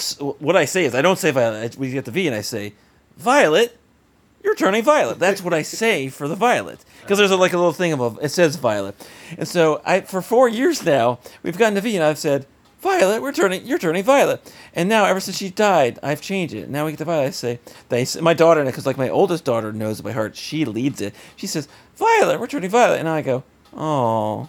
I ended it now with oh. Oh. Aw, because she's dead. Denise Nickerson is dead. But like some of the other, I'm trying to make it funny. Like um, we get. Uh, uh, tell me if this is offensive. I, since you're the Irishman in the room, we get to uh, R for rainbow. We go rainbow, and every single night I go Oh, lucky charms. No, we Irish don't take offense on anything. So okay. Anyway, so like I, I've tried to jazz it up with like funny little things. yeah, But uh, yes, Denise Nickerson. She was Violet Violet Violet Beauregarde. and uh, Willy Wonka and the Chocolate Factory. Walk on the Chocolate Yeah, Factory. yeah, exactly. Um, let's see, who else did we lose this month? Uh, Pernell Whitaker, um, Pernell Sweet Pea Whitaker. Sweet- yeah, Sweet pea. yeah, Yeah. yeah. He hit by a car. Um, Ooh. former retired, uh, former Supreme Court Justice uh, John Paul Stevens passed away. That's right. That's right. Ninety-eight. Ooh. Yeah, yeah, he passed away. Um, Art Neville from the Neville Brothers, he passed away. Huh. I didn't hear about that one. Yeah, that happened uh, nine days ago. Um, Can you can you name ano- another Neville brother? I think I can name one. Aaron. I got into Aaron Neville. There you go. Oh, Robbie. There you go. Wait, no, that's not a Neville. Ooh, we just had a Neville brother lightning round. Uh, I want to say Ken- Knievel, Neville Knievel, Neville Knievel. Yes, there you go. Neville Knievel. Oh, we have another potential title. The, ne- the Neville. Either that the Neville ending story. No, no. We're gonna go with incidental radish. Okay, yeah, I like that the best. The incidental radish. But uh, what else? Uh, want to wrap up our lightning round? Oh yeah, or- let's. Uh, I do want to talk a little bit about Rutger Hauer. Uh, 80s, Oh, let's close. Yeah, let's close. Yeah, let's close 80 with Rutger oh, we'll, Hauer. we'll, we'll close with him. Let me just uh, a couple more that touch on real quick. Uh, Russi Taylor, who was the voice of Minnie Mouse and uh, Martin on The Simpsons, she passed away. Oh, I had no idea she was the voice of Martin. On The yeah, she does Martin. She did uh, Uter and uh, Sherri and Terri. She passed away. Oh shit! I knew that she passed away. Yeah. But on the news, it was the voice of Minnie Mouse. and yeah, that's all that's that's her yeah big thing, which is big for my kids as well. But uh, yeah, Martin and Uter and Sherri Wow. and Terri. So I guess eventually I'll be disappointed when I ever get back to watch The Simpsons that I haven't watched since 2014. Uh, can't say that you've missed a lot of outstanding episodes, although I have found some Uh-oh. that I like. I keep up with it. Uh oh. I'm being stared down right now by the podcat. That can't be good. Uh-oh. She stared at me and she licked her lips. Uh oh, did she eat the pod rat? Uh, no, she. It's. I guess. It, oh shit! It's possible that she ate the pod Uh rat. oh, she ate the pod rat. I mean, you are in the seventh district of Maryland. You must have a pod rat, right? oh yeah, the po- podcat v pod rat. Is that the sequel to That Batman of- Superman? no, that was a landmark Supreme Court case. Oh, okay, podcat gotcha, v, gotcha. v pod rat. But uh, what else? So come on, let's close out. Let's close, Let's close out. out Rutger Hauer. We got a Rutger lot to get to. Hauer. Rutger Hauer. Uh, every '80s Huge fan. Blade Runner. Huge fan of Rutger Hauer. Lady Hawk. Blind Fury. The Hitcher. So The many Hitcher. good movies. I love the Let's Hitcher. let's do let's do some deep cuts. Flesh and blood. You know, I don't think I saw Flesh and Blood. Which one was Flesh? I saw it once, and what I remember is full frontal nudity by Jennifer Jason Lee. That's what I remember Oh, from that that's movie. all you. You always remember things with your Yes. penis. I swear to God. Um, what else? You remember Deadlock? It was an HBO Ah, yes, movie the one about with the collars. It was him and Oh. was it Mimi Rogers? Mimi Yes, Rogers, yes. baby. Oh, what else? movie. Was it like uh, uh, Hobo with a Shotgun? I think. I've seen that. I enjoy that movie. It's actually fun. Uh, great scene. Great uh, president of Wayne Industries. Yes, in, uh, Batman, Begins. Yes, yes.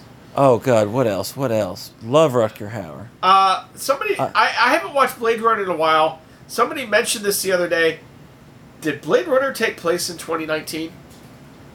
I have no idea. Because somebody said that it took place in 2019, and he played a replicant that died in 2019, and yeah, so Oh, you think maybe he he offed himself because he just for the just for the synergy? no, I seriously doubt it. I think it's just those, one of those weird coincidences. Okay, so now that was all from memory. Now I'm just taking a little peek, taking a little peek for some of the things that were so amazing. Okay, let's see. Oh, that's right. He played. I think I didn't see it, but it, he got a lot of critical acclaim for playing uh, something about Escape from Sobibor. Something about something about the Sobibor rebellion during the Holocaust. Oh, I didn't see He- that. No. Okay, uh, I'm looking for it. Um, where is it? Okay, so I can't find it here, but I know he won critical acclaim for something to do with he portrayed somebody in the Holocaust. Okay. Um, I have not seen that. So, But Blind think it's a TV Blind Vengeance is a great movie. Or is it Blind Fury? Yeah, Escape from it's called Escape from Sobibor. It's just Yeah. not showing up in his filmography. Okay, um let's see. Buff oh, he was the bad guy in Buffy the Vampire Slayer. That's right, he was. Um so man, just prolific. Prolific actor. Apparently uh was a very nice guy according to colleagues and you know, environmental causes. He was he was I think he was Dutch from the Netherlands. Okay, yes, yes, he was. Yeah. Bone Daddy, that sounds familiar. That one I have not seen. Huh. That sounds familiar. I think I've probably seen that one. Uh, let's see. That's about all that jumps out for me. Obviously, not too much terribly in his later years, No. except for Batman. But But and uh, Hobo with a Shotgun, which you should check out if you haven't seen it. It's a lot of fun. It's a in the vein of a lot of those trauma films from the '80s and just you know gratuitous violence and stuff like that. But so much fun. He he really was kind of a joy to watch. But uh, okay, so uh, hats off to Rutger Hauer. We're gonna Yeah. miss him. What's your think? What's your favorite role by him? I mean, I enjoyed The Hitcher. I enjoy, I, I loved him. In fact, I think Jennifer Jason wasn't Jennifer Jason Lee in The Hitcher yeah, too. I think she was. them- Yeah, I think so. Oh wow. Uh, I'd probably still have to say Roy Batty in uh, uh, Blade Runner was my was, was my favorite role from him. Man, But the Hitcher's really good. He's really good now. yeah. So, um, can we transition from celebrity deaths to an awkward celebrity encounter? Absolutely, by all means. Now, uh, what about now? Segment, brand new segment, awkward celebrity celebrity encounter. And I Proceed. and I don't get too many of these, uh, any type of celebrity encounters, but I had a very awkward one. Uh, I tend to have my mostly awkward personal encounters, not awkward celebrity encounters. well, it's it's it was a personal encounter, but it happened to be with a celebrity, so I guess it's an awkward celebrity encounter. all right, so so should I try to guess who this was? Can you give me like a what what con- you were at a convention at some sort I was at a comic convention? comic book convention, but this isn't a comic book movie. He only did a handful of movies. The most famous one, the one he's there for, was uh, made in 1979.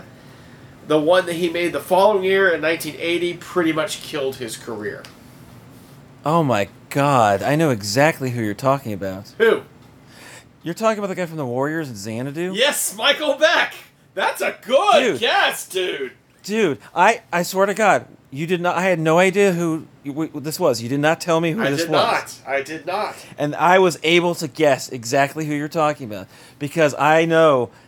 Yeah, he was Michael Beck from the Warriors, and then he played the the, the male lead in Xanadu. Yes. Now how, now, how did you pull that one out of your ass like that?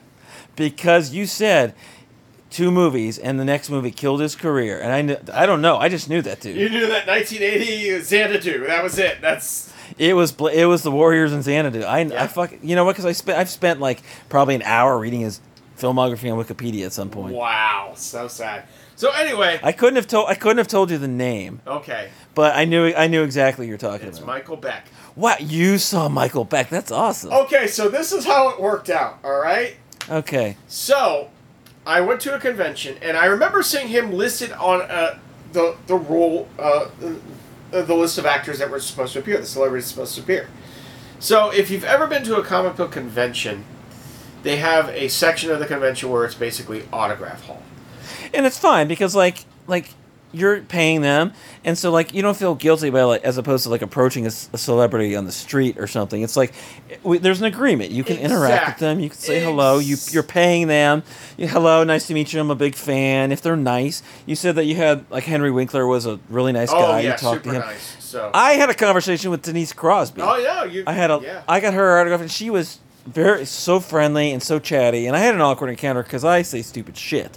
But like the first thing that came to mind was like her nude scene from one of her movies, and so like that's the only thing I could think of. But like she didn't, I, I didn't really allude to that because basically we started talking, and the only thing I could think to say was, "Hey, weren't you in Forty Eight Hours?" But like what I was thinking about was I didn't say that, but what I was thinking about was the nude scene. know? Yes, I, I've seen you naked. You know. But I didn't say that. But like she was so nice. hey, I've so seen you naked. about- You want to see me naked too? Oh my god, yeah, pass.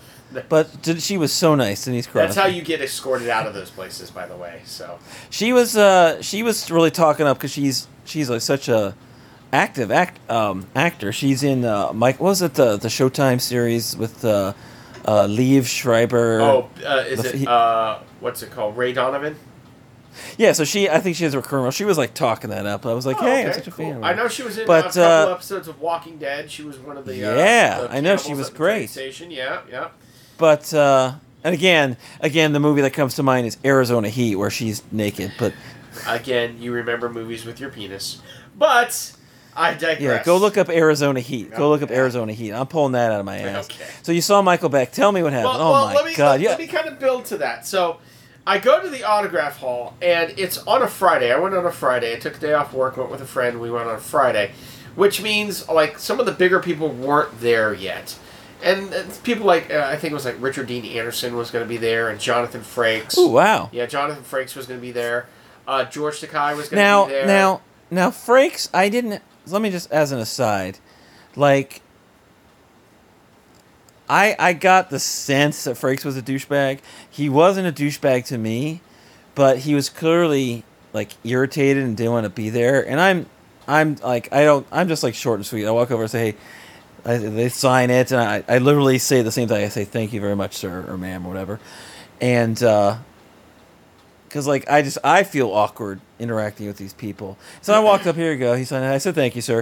And he says, "Hey, uh, no, you know the problem." Like he was like, he looked irritated. and He was chewing gum, and it was like one of those things where like people can like chew gum in like a douchebaggy kind of way. I don't know if that makes any sense. is that how he was doing it, like in a douchebaggy kind of way, or So I, I got like a, a douchebag vibe from it, or at least like an ear like he was irritated. He didn't want to be there. okay, okay, But he was he was like he's, he was like oh he was like oh uh, thanks for coming. right. Like so like like the- like the the like the the semblance of like trying to be nice to me, right? Right, right. But like I got the sense he didn't want to be there, and like again, you can't judge somebody by one encounter because maybe he was maybe he had a long day, maybe somebody before me was an asshole, so you can't really judge by one, right? But like I just got I just got the sense he was like a douchebaggy kind of feel, but whatever. Now I, s- but like I, so like I've seen him before, but I saw him years ago when Next Generation was still Right. on the air. Yeah. and when, when And- conventions were just Star Trek, one guest, much smaller, and you got the autograph. Oh, yeah. Um, and he was Right, he was right. fine then, but like I said, that was okay, that was like thirty years ago. So you know, but now he's a big time director, so maybe yeah, eh, he might he might have changed, or he might just gotten burned out by fans over thirty years, which is very possible. yeah, ex- So exactly. But uh, that's why I like I don't like to bug him. You know? yeah. But So like- so and uh, yeah. But anyway, so, continue. Yeah, Come so on. anyway, so he wasn't there. A lot of the, the bigger guys weren't there, and uh, like Danielle Panabaker, who's on the Flash, was going to be there, but she wasn't going to be there till Saturday. Oh, uh, what's Caitlin called? Snow, uh, Killer yeah, Frost. Yeah, she's yeah, Killer Frost. Caitlin Oh. She's a cutie, yeah, but she wasn't there, you know. But that was fine because I'm a Mystery Science Theater 3000 fan, and they had Uh-huh. Jonah Ray and Felicia Day there. They're both Okay. the host, the new new host of The new one, on right, Net- right, Netflix. right. So I went there, and there's nobody standing in their line. So I got to spend a nice amount of time talking to both of them, getting their autographs, just chatting stuff up. Super nice, super chill, both of them. Very sweet. Uh, I had a good time with that. I went over and talked to Daniel Logan, who and got his autograph. Who played uh, Boba Fett in Attack of the Clones, the kid, the child actor. Okay. So he's Oh, he's cool. like from New Zealand. He's like in his twenties now. Super nice guy as well. And for my uncle and my youngest daughter, I went and talked to 86 year old legend Ricou Browning, who, if you don't know who that is, was the actual stunt performer that was the creature of the Black Lagoon in the Creature of the Black Oh, Lagoon cool. movies. He Okay. he's so well versed. He was actually the stunt coordinator for a lot of the underwater fight scenes in movies, including Thunderball and Caddyshack. he coordinated those stunt scenes. So um, Wait, where where was there an underwater fight scene in Caddyshack? the golf cart that goes into the lake and stuff like that. oh, okay. Yeah, yeah. He still, you know, that still has to all be coordinated and stuff like that, and and he did that. So um, By the way, by the way, I got to keep throwing in by the way, Did you know that the I want to visit it, but the actual golf course they used to film Caddyshack is in fact in Fort Lauderdale. oh well, you know what? Ricou Browning lives in Fort Lauderdale, so he was Hey, and he was born. full circle. He was born in Fort Pierce and lived most of his young adulthood in Jensen Beach. So. All right, come on, Michael Beck, go. So anyway, so Michael, what does Michael Beck have to do with any of this? Because I am not there looking at him. I had gotten all four autographs. I got more autographs than I expected. I didn't expect to get Rico Brown. Okay, so so the Warriors the- is is hugely. Hold on a second. So the Warriors to this day is a hugely popular cult classic. Exactly. So what does he have to do with this? Here's what he had to do with this. He wasn't in the autograph hall. And I had Uh-huh. forgotten completely that he was supposed to be there on the list. So Uh-huh. I'm you know, I'm looking at all the different celebrities that they've got there and all the booths for him. His name is anywhere. It doesn't remind me that he's there, and I don't even think that he's you know there. I can't even remember Michael Right. Beck's supposed to be there until I leave for the day. So I said goodbye to my Uh. I said goodbye to my friends, and I start heading out. I'm, I, I had to head back home, so I was leaving a little bit earlier than that. Were you in? Where were you? Orlando? No, this was in Miami Beach. This. Oh, yeah. okay. So I Wait, were you at the con- convention center? yeah? Miami Beach Convention Center. Yes. okay. So, so I'm leaving the Miami Beach Convention Center. I've said goodbye to my friends. I'm heading out. When I decide, oh, I Uh-huh. haven't been down this aisle. I've spent money all day long. I've bought autographs. I've bought some merchandise. I've spent too much money. I need to get going, but I haven't been down this aisle. So let me go down this aisle and take a look at some merchandise. And I look around. There's not a whole lot there I want to see. And as I'm walking out, there's this booth, and it's called like I want to say it's called Hollywood Heroes or something like that. But all they did, Uh-huh. what all they're selling in this booth, is autographs, and there, sitting in the front of this sell this vendor's booth, is Michael Beck. So he, I guess, was being sponsored by them. He's not part of the convention itself, even though he's listed on the site. Uh-huh. So he's not in the convention hall, but he's, I guess, a sponsor or a guest of this vendor. Okay. And I'm like, I'm looking, I'm like, that's Michael Beck, and I'm looking at at at the, the you know that it definitely is him, and there's the photos of the Warriors and stuff like that, and I'm like, I don't really want an autograph, but maybe I do. Let, let me kind of get a little bit closer, and see how much the autographs are.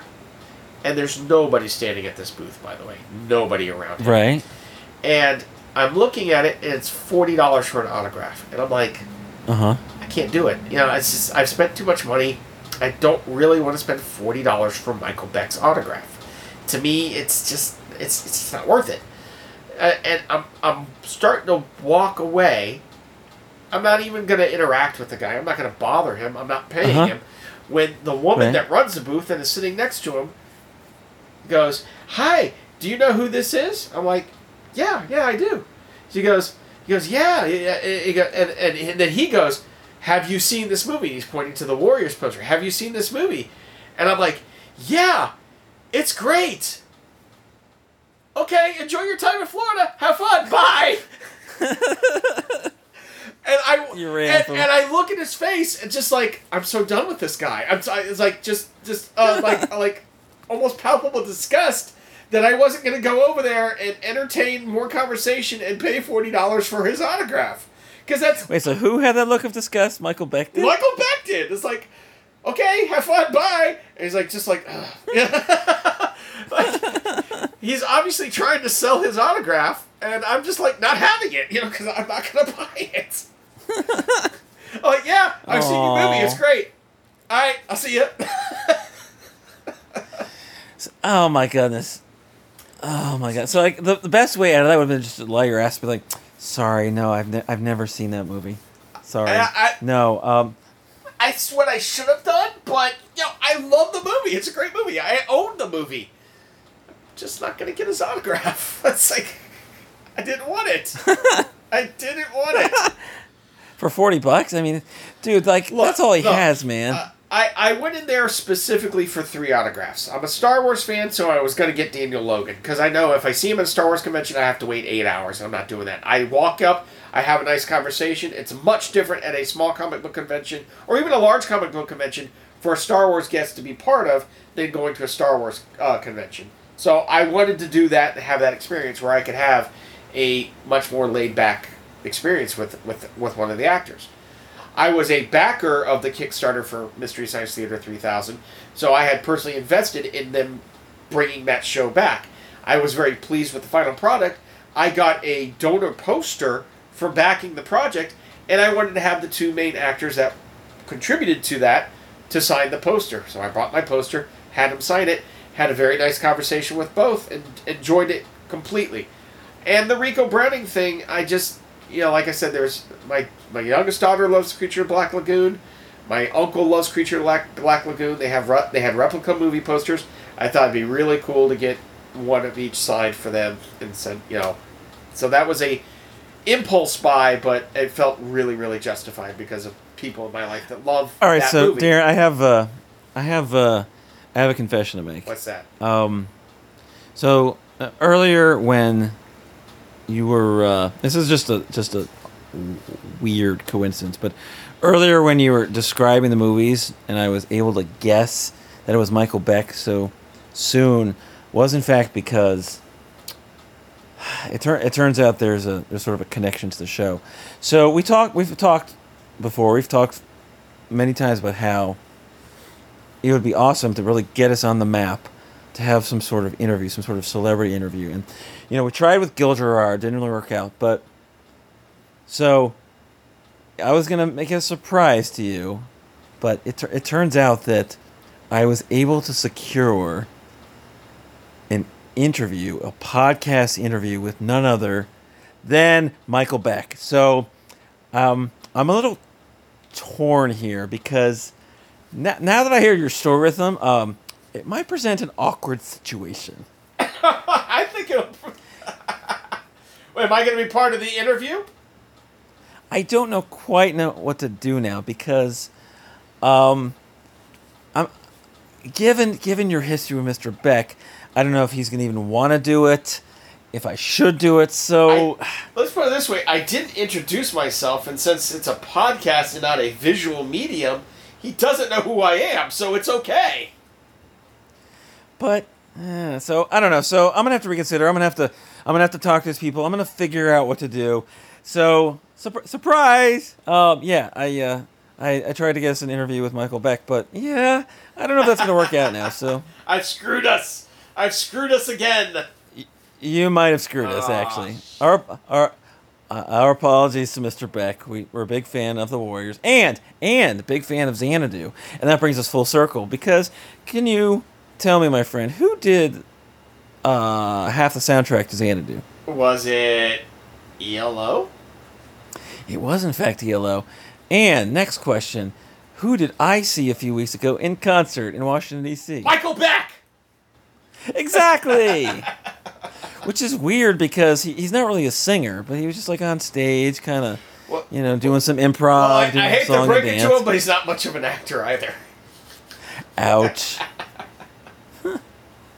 he is. They, Hollywood didn't give him a chance. You're in. You're in one big budget bomb named Xanadu. He followed it up with Megaforce. Oh my god. So, uh,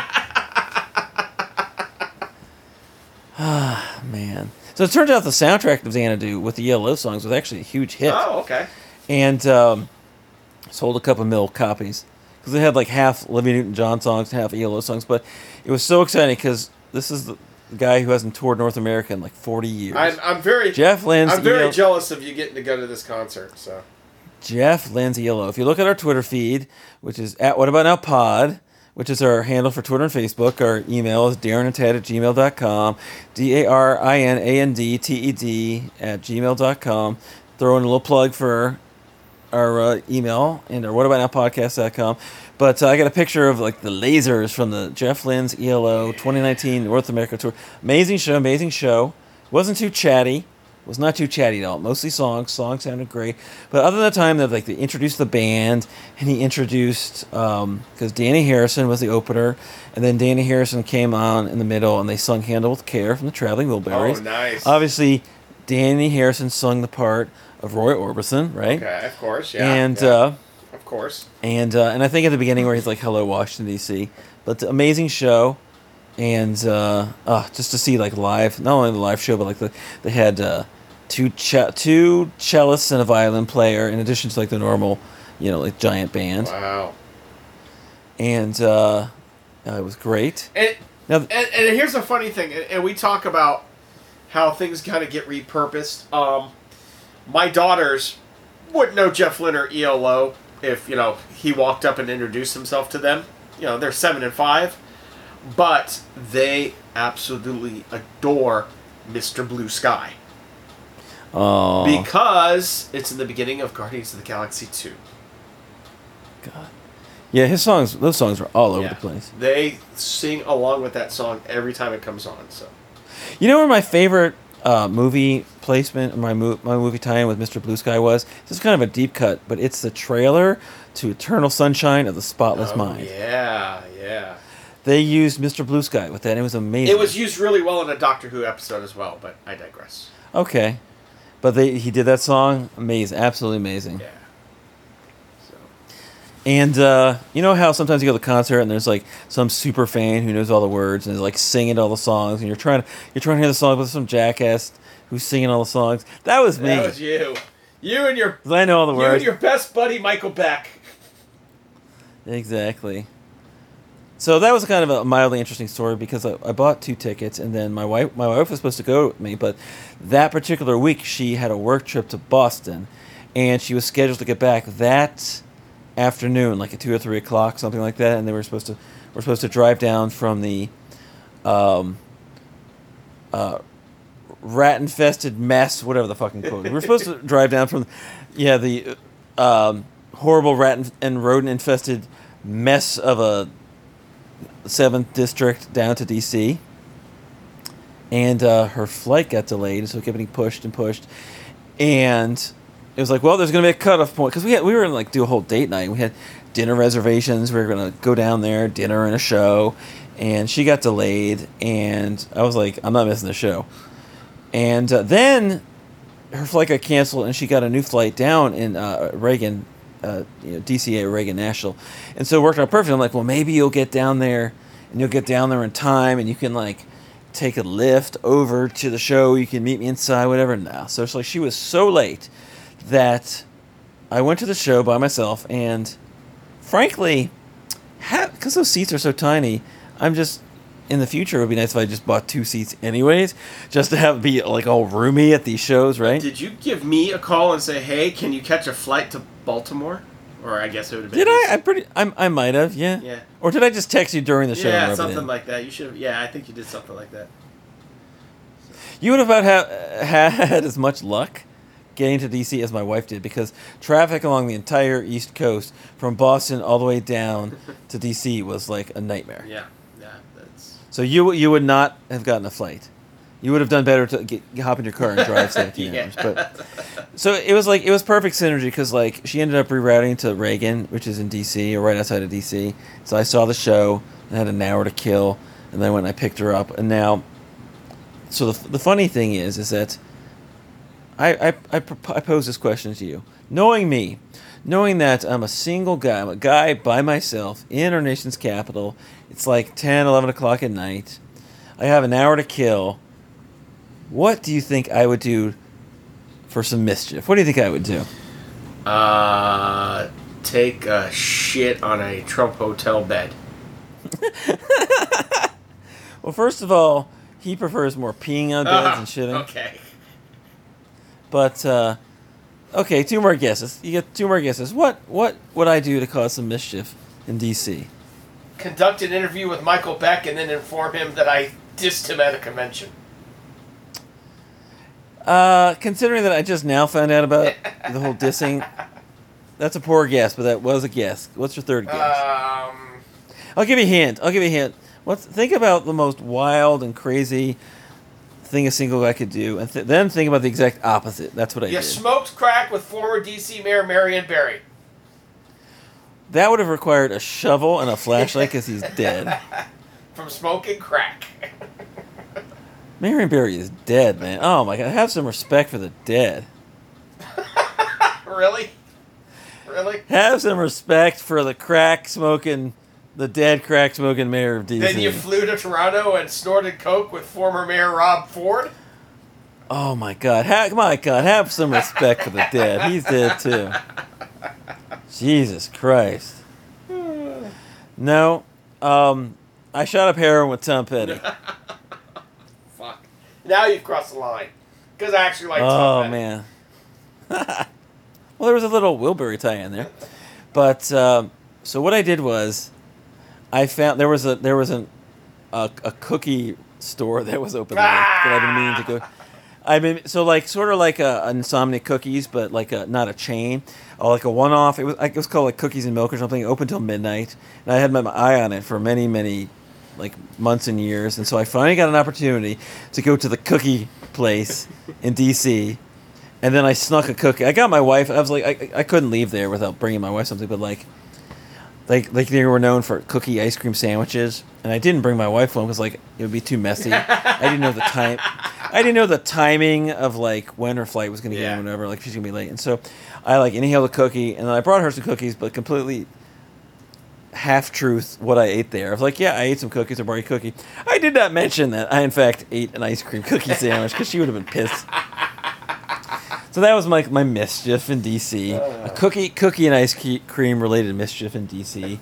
Um, saw the ELO concert. Perfect evening of Jeff Lynne and ice cream cookies. and lying to your spouse. It wasn't a lie. It was a half truth. what would you rather? Come on. What, what would you have rather had admitted to to your wife about that night? That you had a one-off extramarital affair, or that you had eaten an ice cream chocolate chip cookie without her knowledge? Uh, Which would be Let's less see. damaging to your long term? Yeah. um, who did I have the affair with? Does it matter? Was it with Michael Beck by any chance? Sure. Okay, I mean, um, because that would pose a lot of questions for my wife. I, like, I mean, I didn't yeah, know if that, yeah, I didn't like- know if that part mattered, but you know, it could. I'm just saying that, like, you know, like she would be really confused and be like, "Are you are you turning gay? What- Are you leaving me?" Sort of thing. What? What? A? Would she really be confused? And B? If you, if you, if you have a homosexual relationship, I don't think "Are you turning gay?" is a question you need to ask anymore. I, I think it's past tense at that point. I, okay, so I I turned gay as opposed to turning yes. gay.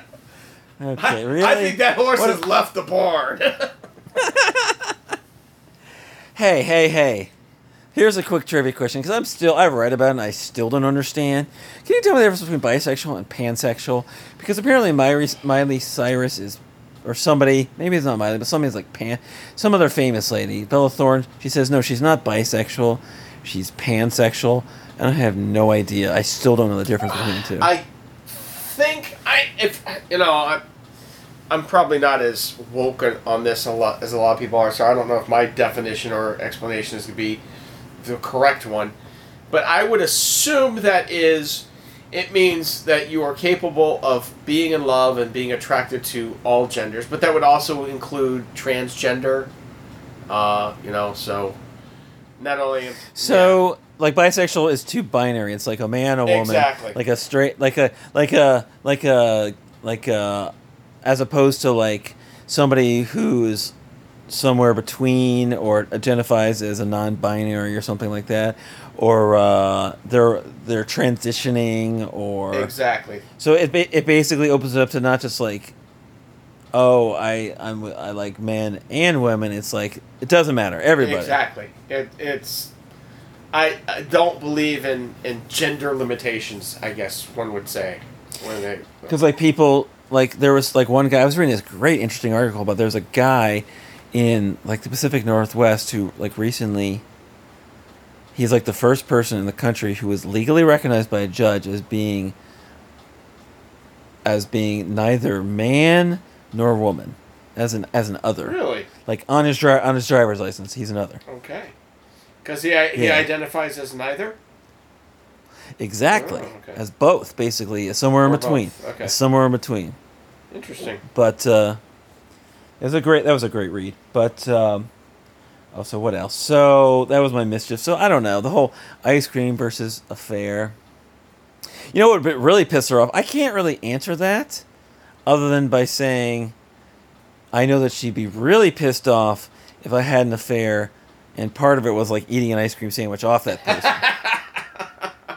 Yeah, that I know. I know that for fact would piss her off. We had an affair and had ice cream sandwiches at the same time.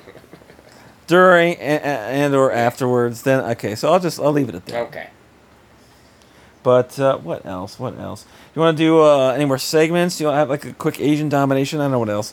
Maybe we have a story or two. We're getting. We're coming. I don't know. Let me check the time here. We're co- we're coming up on two hours, but that included a bunch of uh, hemming and hawing at the beginning. So we're close to like maybe start to wrap things Yeah, up.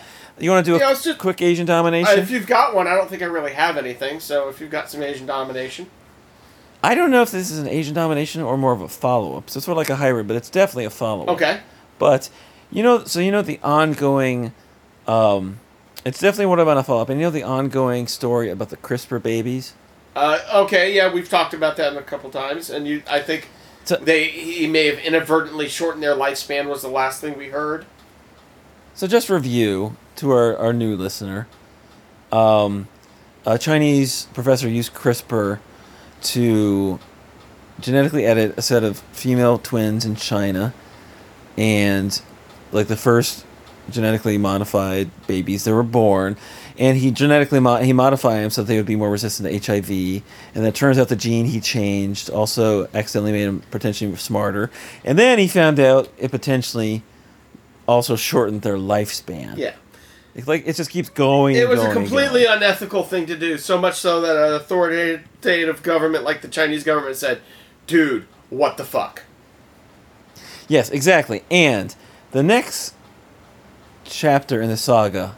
Now, I don't have a lot of information, not for lack of research, but like there's very little information available. To sum it up, there's a third baby. What? There's a third one. What? Now, they won't. The information is such that they won't even say if the baby has even been born yet, or if it's currently gestating, if it's been born. But there's a third one now. A third CRISPR baby with the same change. There's a third one. My God, This is story keeps going and going and going. this one's got superpowers, doesn't it? Uh, probably. Yeah. We're fucked. What would the superpower be? Um, whatever it is, it's going to be used to destroy America. But hey, you know, don't worry. We're going to do it to ourselves first. It's fine. Uh, yeah, we're doing a pretty good Yeah. job. Russia and, and, and in conjunction with Russia, we're doing a pretty good job right now. But uh,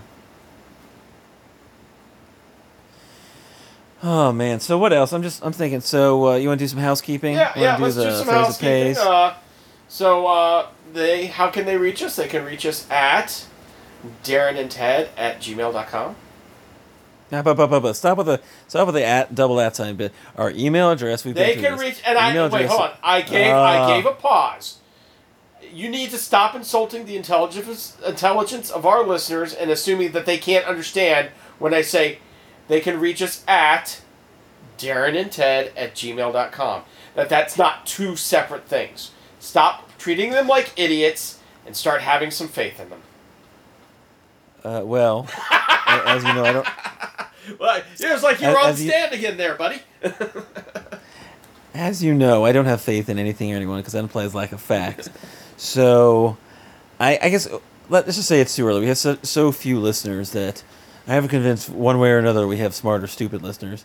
Or obviously, Rich, our uh, our uh, official check, fact checker, and our uh, temporary listener prime is quite intelligent. And But my wife is that, and my wife is caught up on our podcast, so tread Okay, tread so we a lightly with what you say next.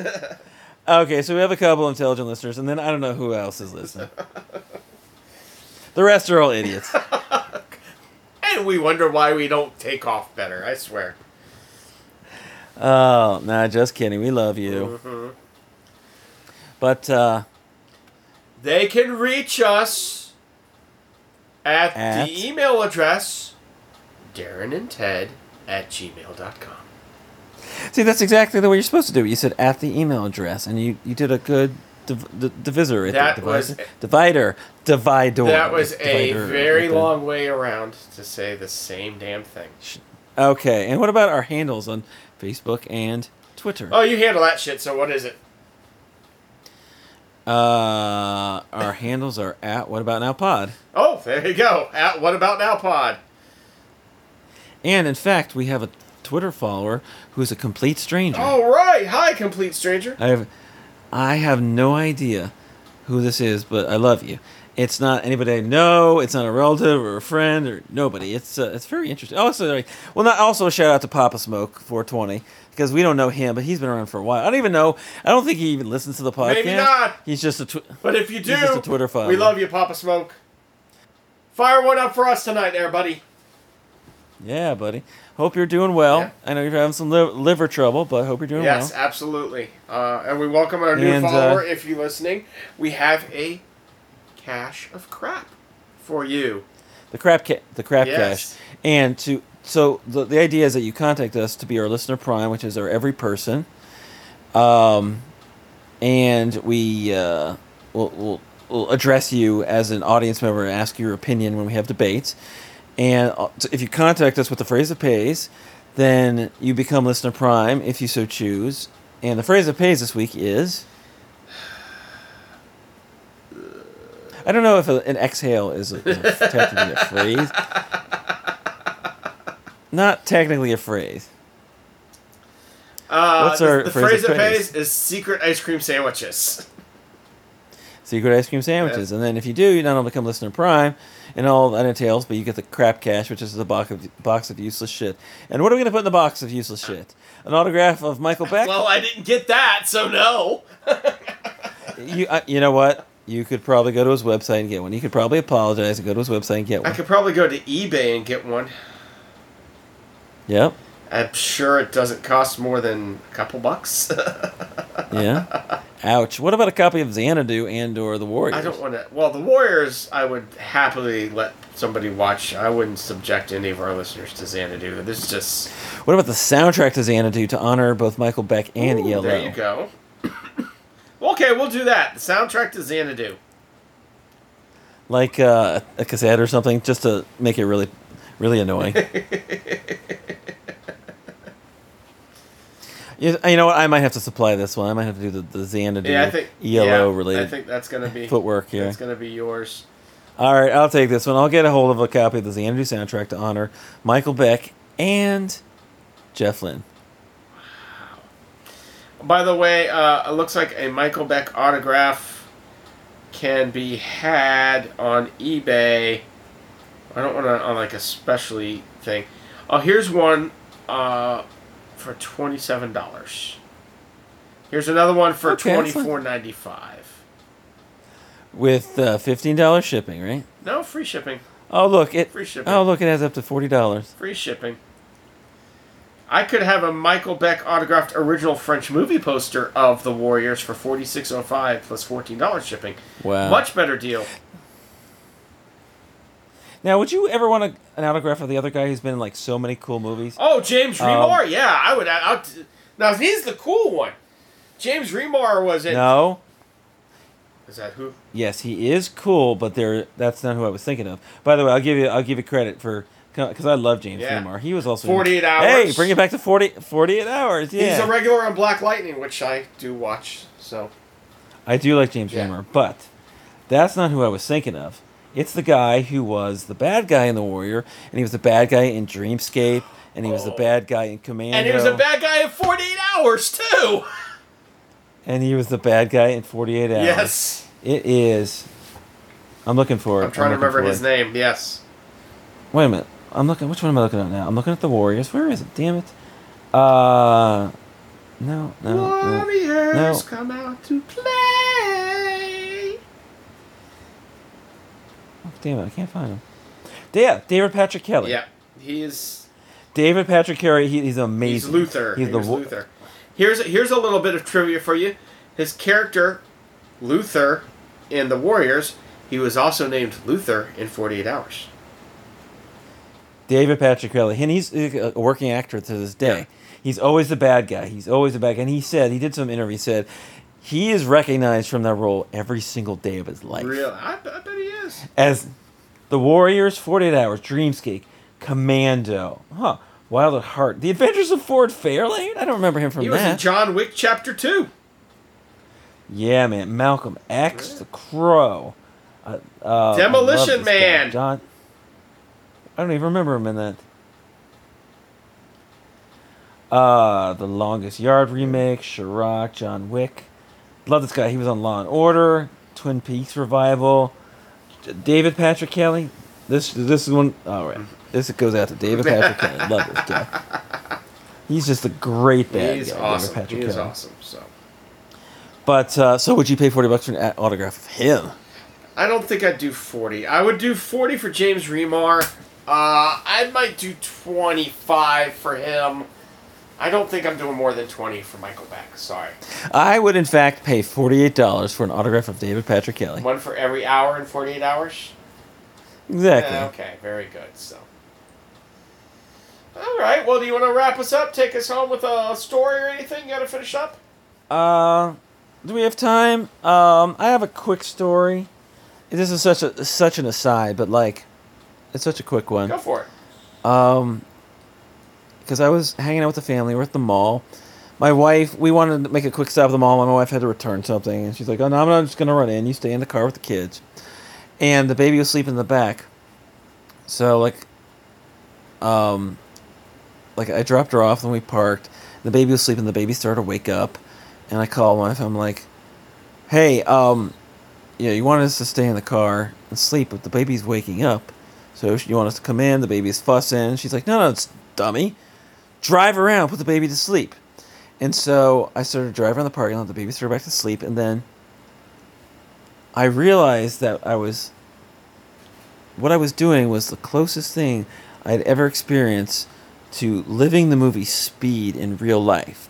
Because I was driving slowly around the parking lot, and every time I stopped or slowed down, the baby would like wake up and start fussing. And I started driving it, and she would fall asleep. So it's like the movie Speed, except that if I slowed down, the, the, the bus wasn't going to explode. It's just that my baby was going to wake up and start crying. And so that sort of guided and influenced my behavior because, like, I was having second thoughts about, like, slowing down for crosswalks and red lights. So I was like, oh God, okay, the baby's asleep. Oh God, oh no, the baby's crying. She's starting to stir. I'm like, shit, shit. I hope I don't. Ma- I hope. Oh, I, I really want to make this late. And then like, we're driving around. And again, we're driving around the mall, and there's a crosswalk. So I'm like, should I stop? At the, you know, sometimes you come to a crosswalk, and there's the person's far enough away that you're not sure if you want to stop. And so I'm really having second thoughts about whether or not I just should like blow through cross- crosswalks to keep my baby asleep. So okay, that's pretty much the whole story. And of course, I like, god damn it, I would hit the brakes, stop at the crosswalk, and I'm like, I'm stopping at the crosswalk for like a lady with a baby. I'm like, well, fuck you and your baby. I will kill your baby to keep mine asleep. exactly. And so like basically that was it. That's the whole story. It's like basically playing the home game of the movie Speed. Pop quiz hot Just a shot. s- pop quiz hot shot. And uh and just annoyed my wife for like like what you know, not wanting to us to come in. Like, you know, just fucking drive around with the baby. Oh, whatever. But that's it. That's it. That's all I and have really. and Um, you're still driving to this day. The baby has never slept. yeah, we're, I'm actually in the car right now. We're driving around. it's, it's been two and a half weeks. It's so weird that my talking really loud doesn't affect wake up. But she just man, she hits, she gets into a moving car and she That's just it. go right out. It's interesting because like, like it's the I don't know if the, you know about this. There's a service. It's the equivalent of like how there's in-flight refueling, like the Air Force has those. Uh, I was just thinking this that. tanker- You're getting in flight refueling. The tankers? I have actually in driving refueling for my car, so it's an extra feature. If you get a if you get a one of these newer model cars, you can get the option Nice. to have like in in in drive refueling. it's like a little like attachment like where like to your gas tank and it pops out and whatever. But uh and then like it's like um like there's the Uber X and the Uber whatever and the Uber refuel. And so I, I I've just been driving around for 2 weeks just getting in in drive refueling with my baby sleeping. Um we you know we go through drive. I have to stop sometimes to go through drive throughs to get her get her some McDonald's and stuff. But like, uh, I just piss myself. Whatever. Who cares? I'm married. I don't have any self respect. Who am I trying to impress? I just piss and shit myself. Whatever. But uh, so yeah, so we're just driving along. So um, and uh, it's really there's it's just an amazingly silent car. You can't even hear the road noise. Remember how we started out? How we used to do we used to do like podcasts while you were driving. that that that classic Scranton versus Star Wars celebration f- while you were driving, and uh, there's just no road noise right now. But uh, anyways, that's my life right now. Just driving, just the endless, just the endless driving, the open road, if you will. And uh, on that note, I really have to pee, so I'm getting ready to piss myself again. Hold on a second. that, of course, is another shout out to a classic line. You remember from the movie? Tell, can you remember the movie that had the line? I'm going to do a little quote for you. It was Steve Martin. He was like, Excuse me, can I use the restroom? Why, certainly. He goes, and he makes like a face like he's peeing. And he goes, Thank you. You mean Rupert the Monkey Boy from Dirty Rotten Scoundrels? Oh, very good, very good. Yes, Fantastic movie. yes. Oh my goodness! But that's it. That's all I'm looking at. So we got we got to do our sponsors. The things we missed. We either missed. Oh fuck! We missed our trending topic. oh, we'll have to leave that one for next time. So. Are you sure you don't want to do a lightning trending topic? Are you sure? Are you sure? Are you sure? Let's not slow down this podcast at the end here. I really have to pee. Uh, let's just quickly.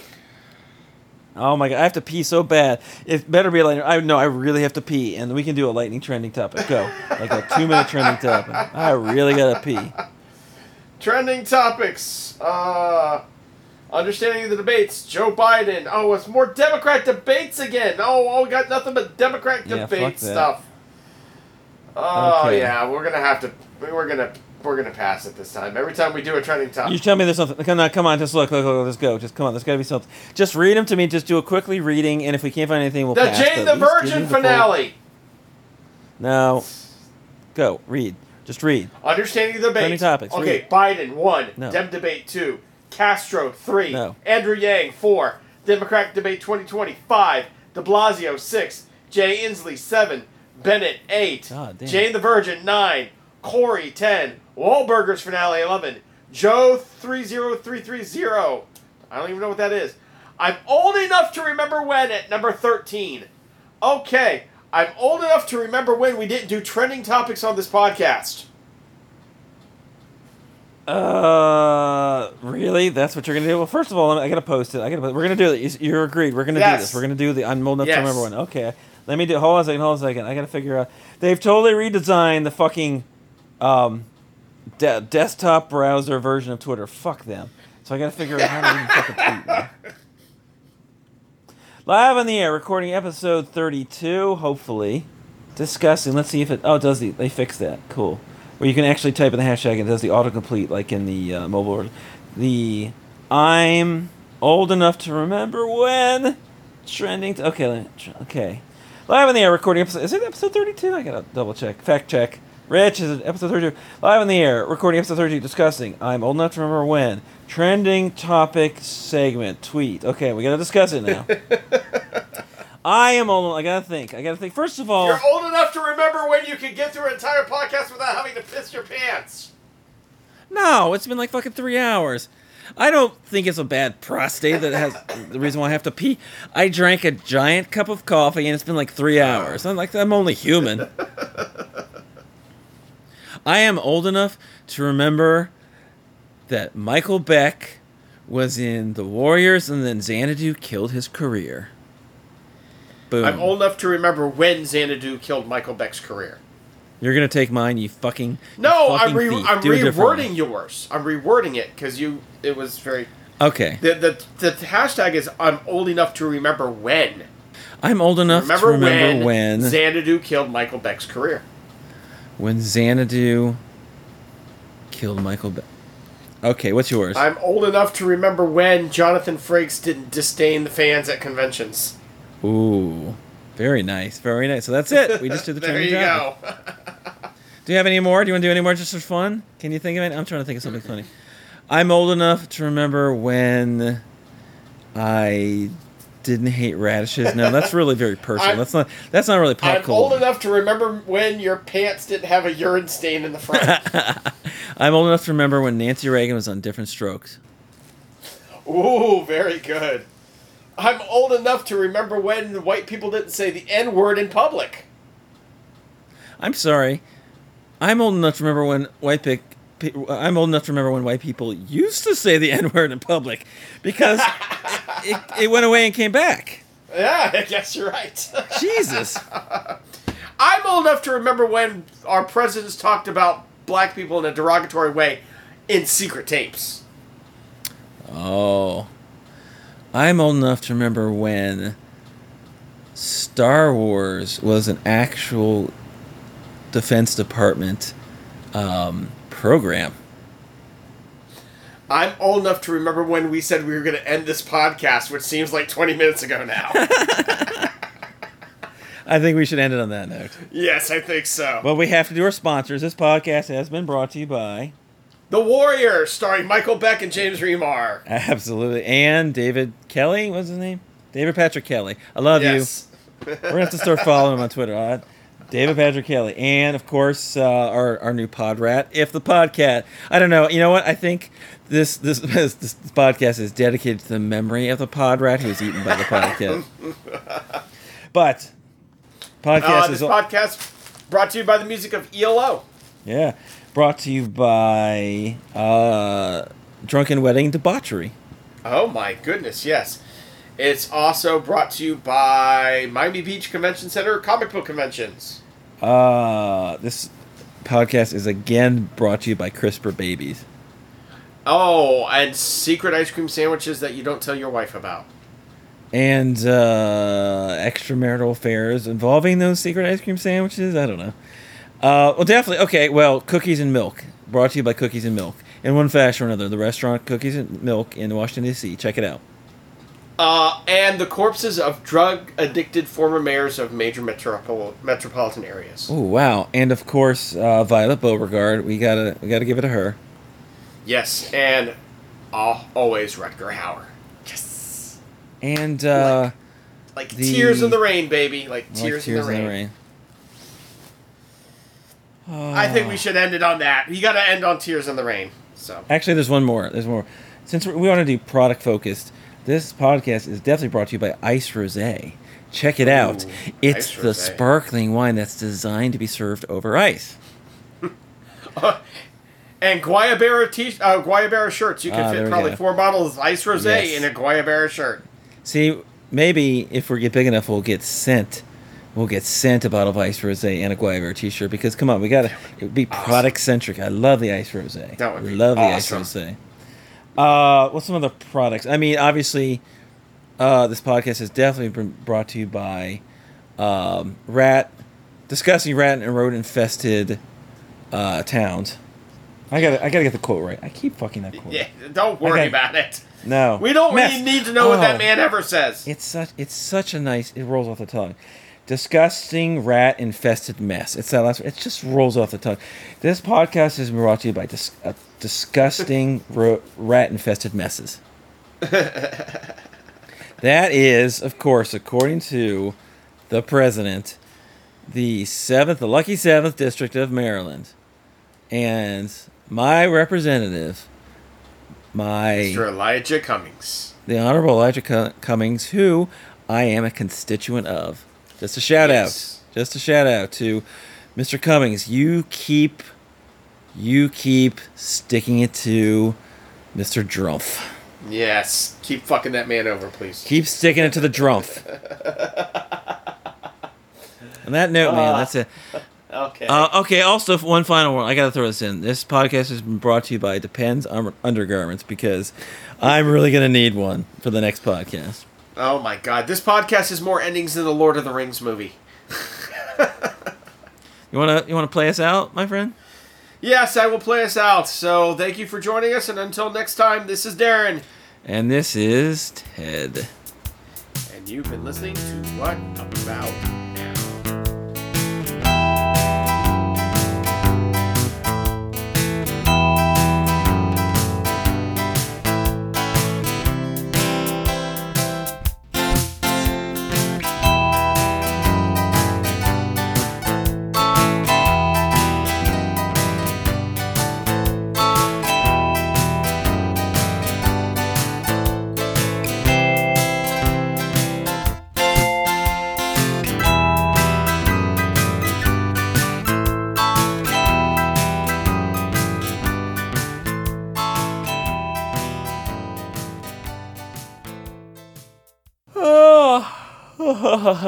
No, you got your much? yarn on there. That's perfect. So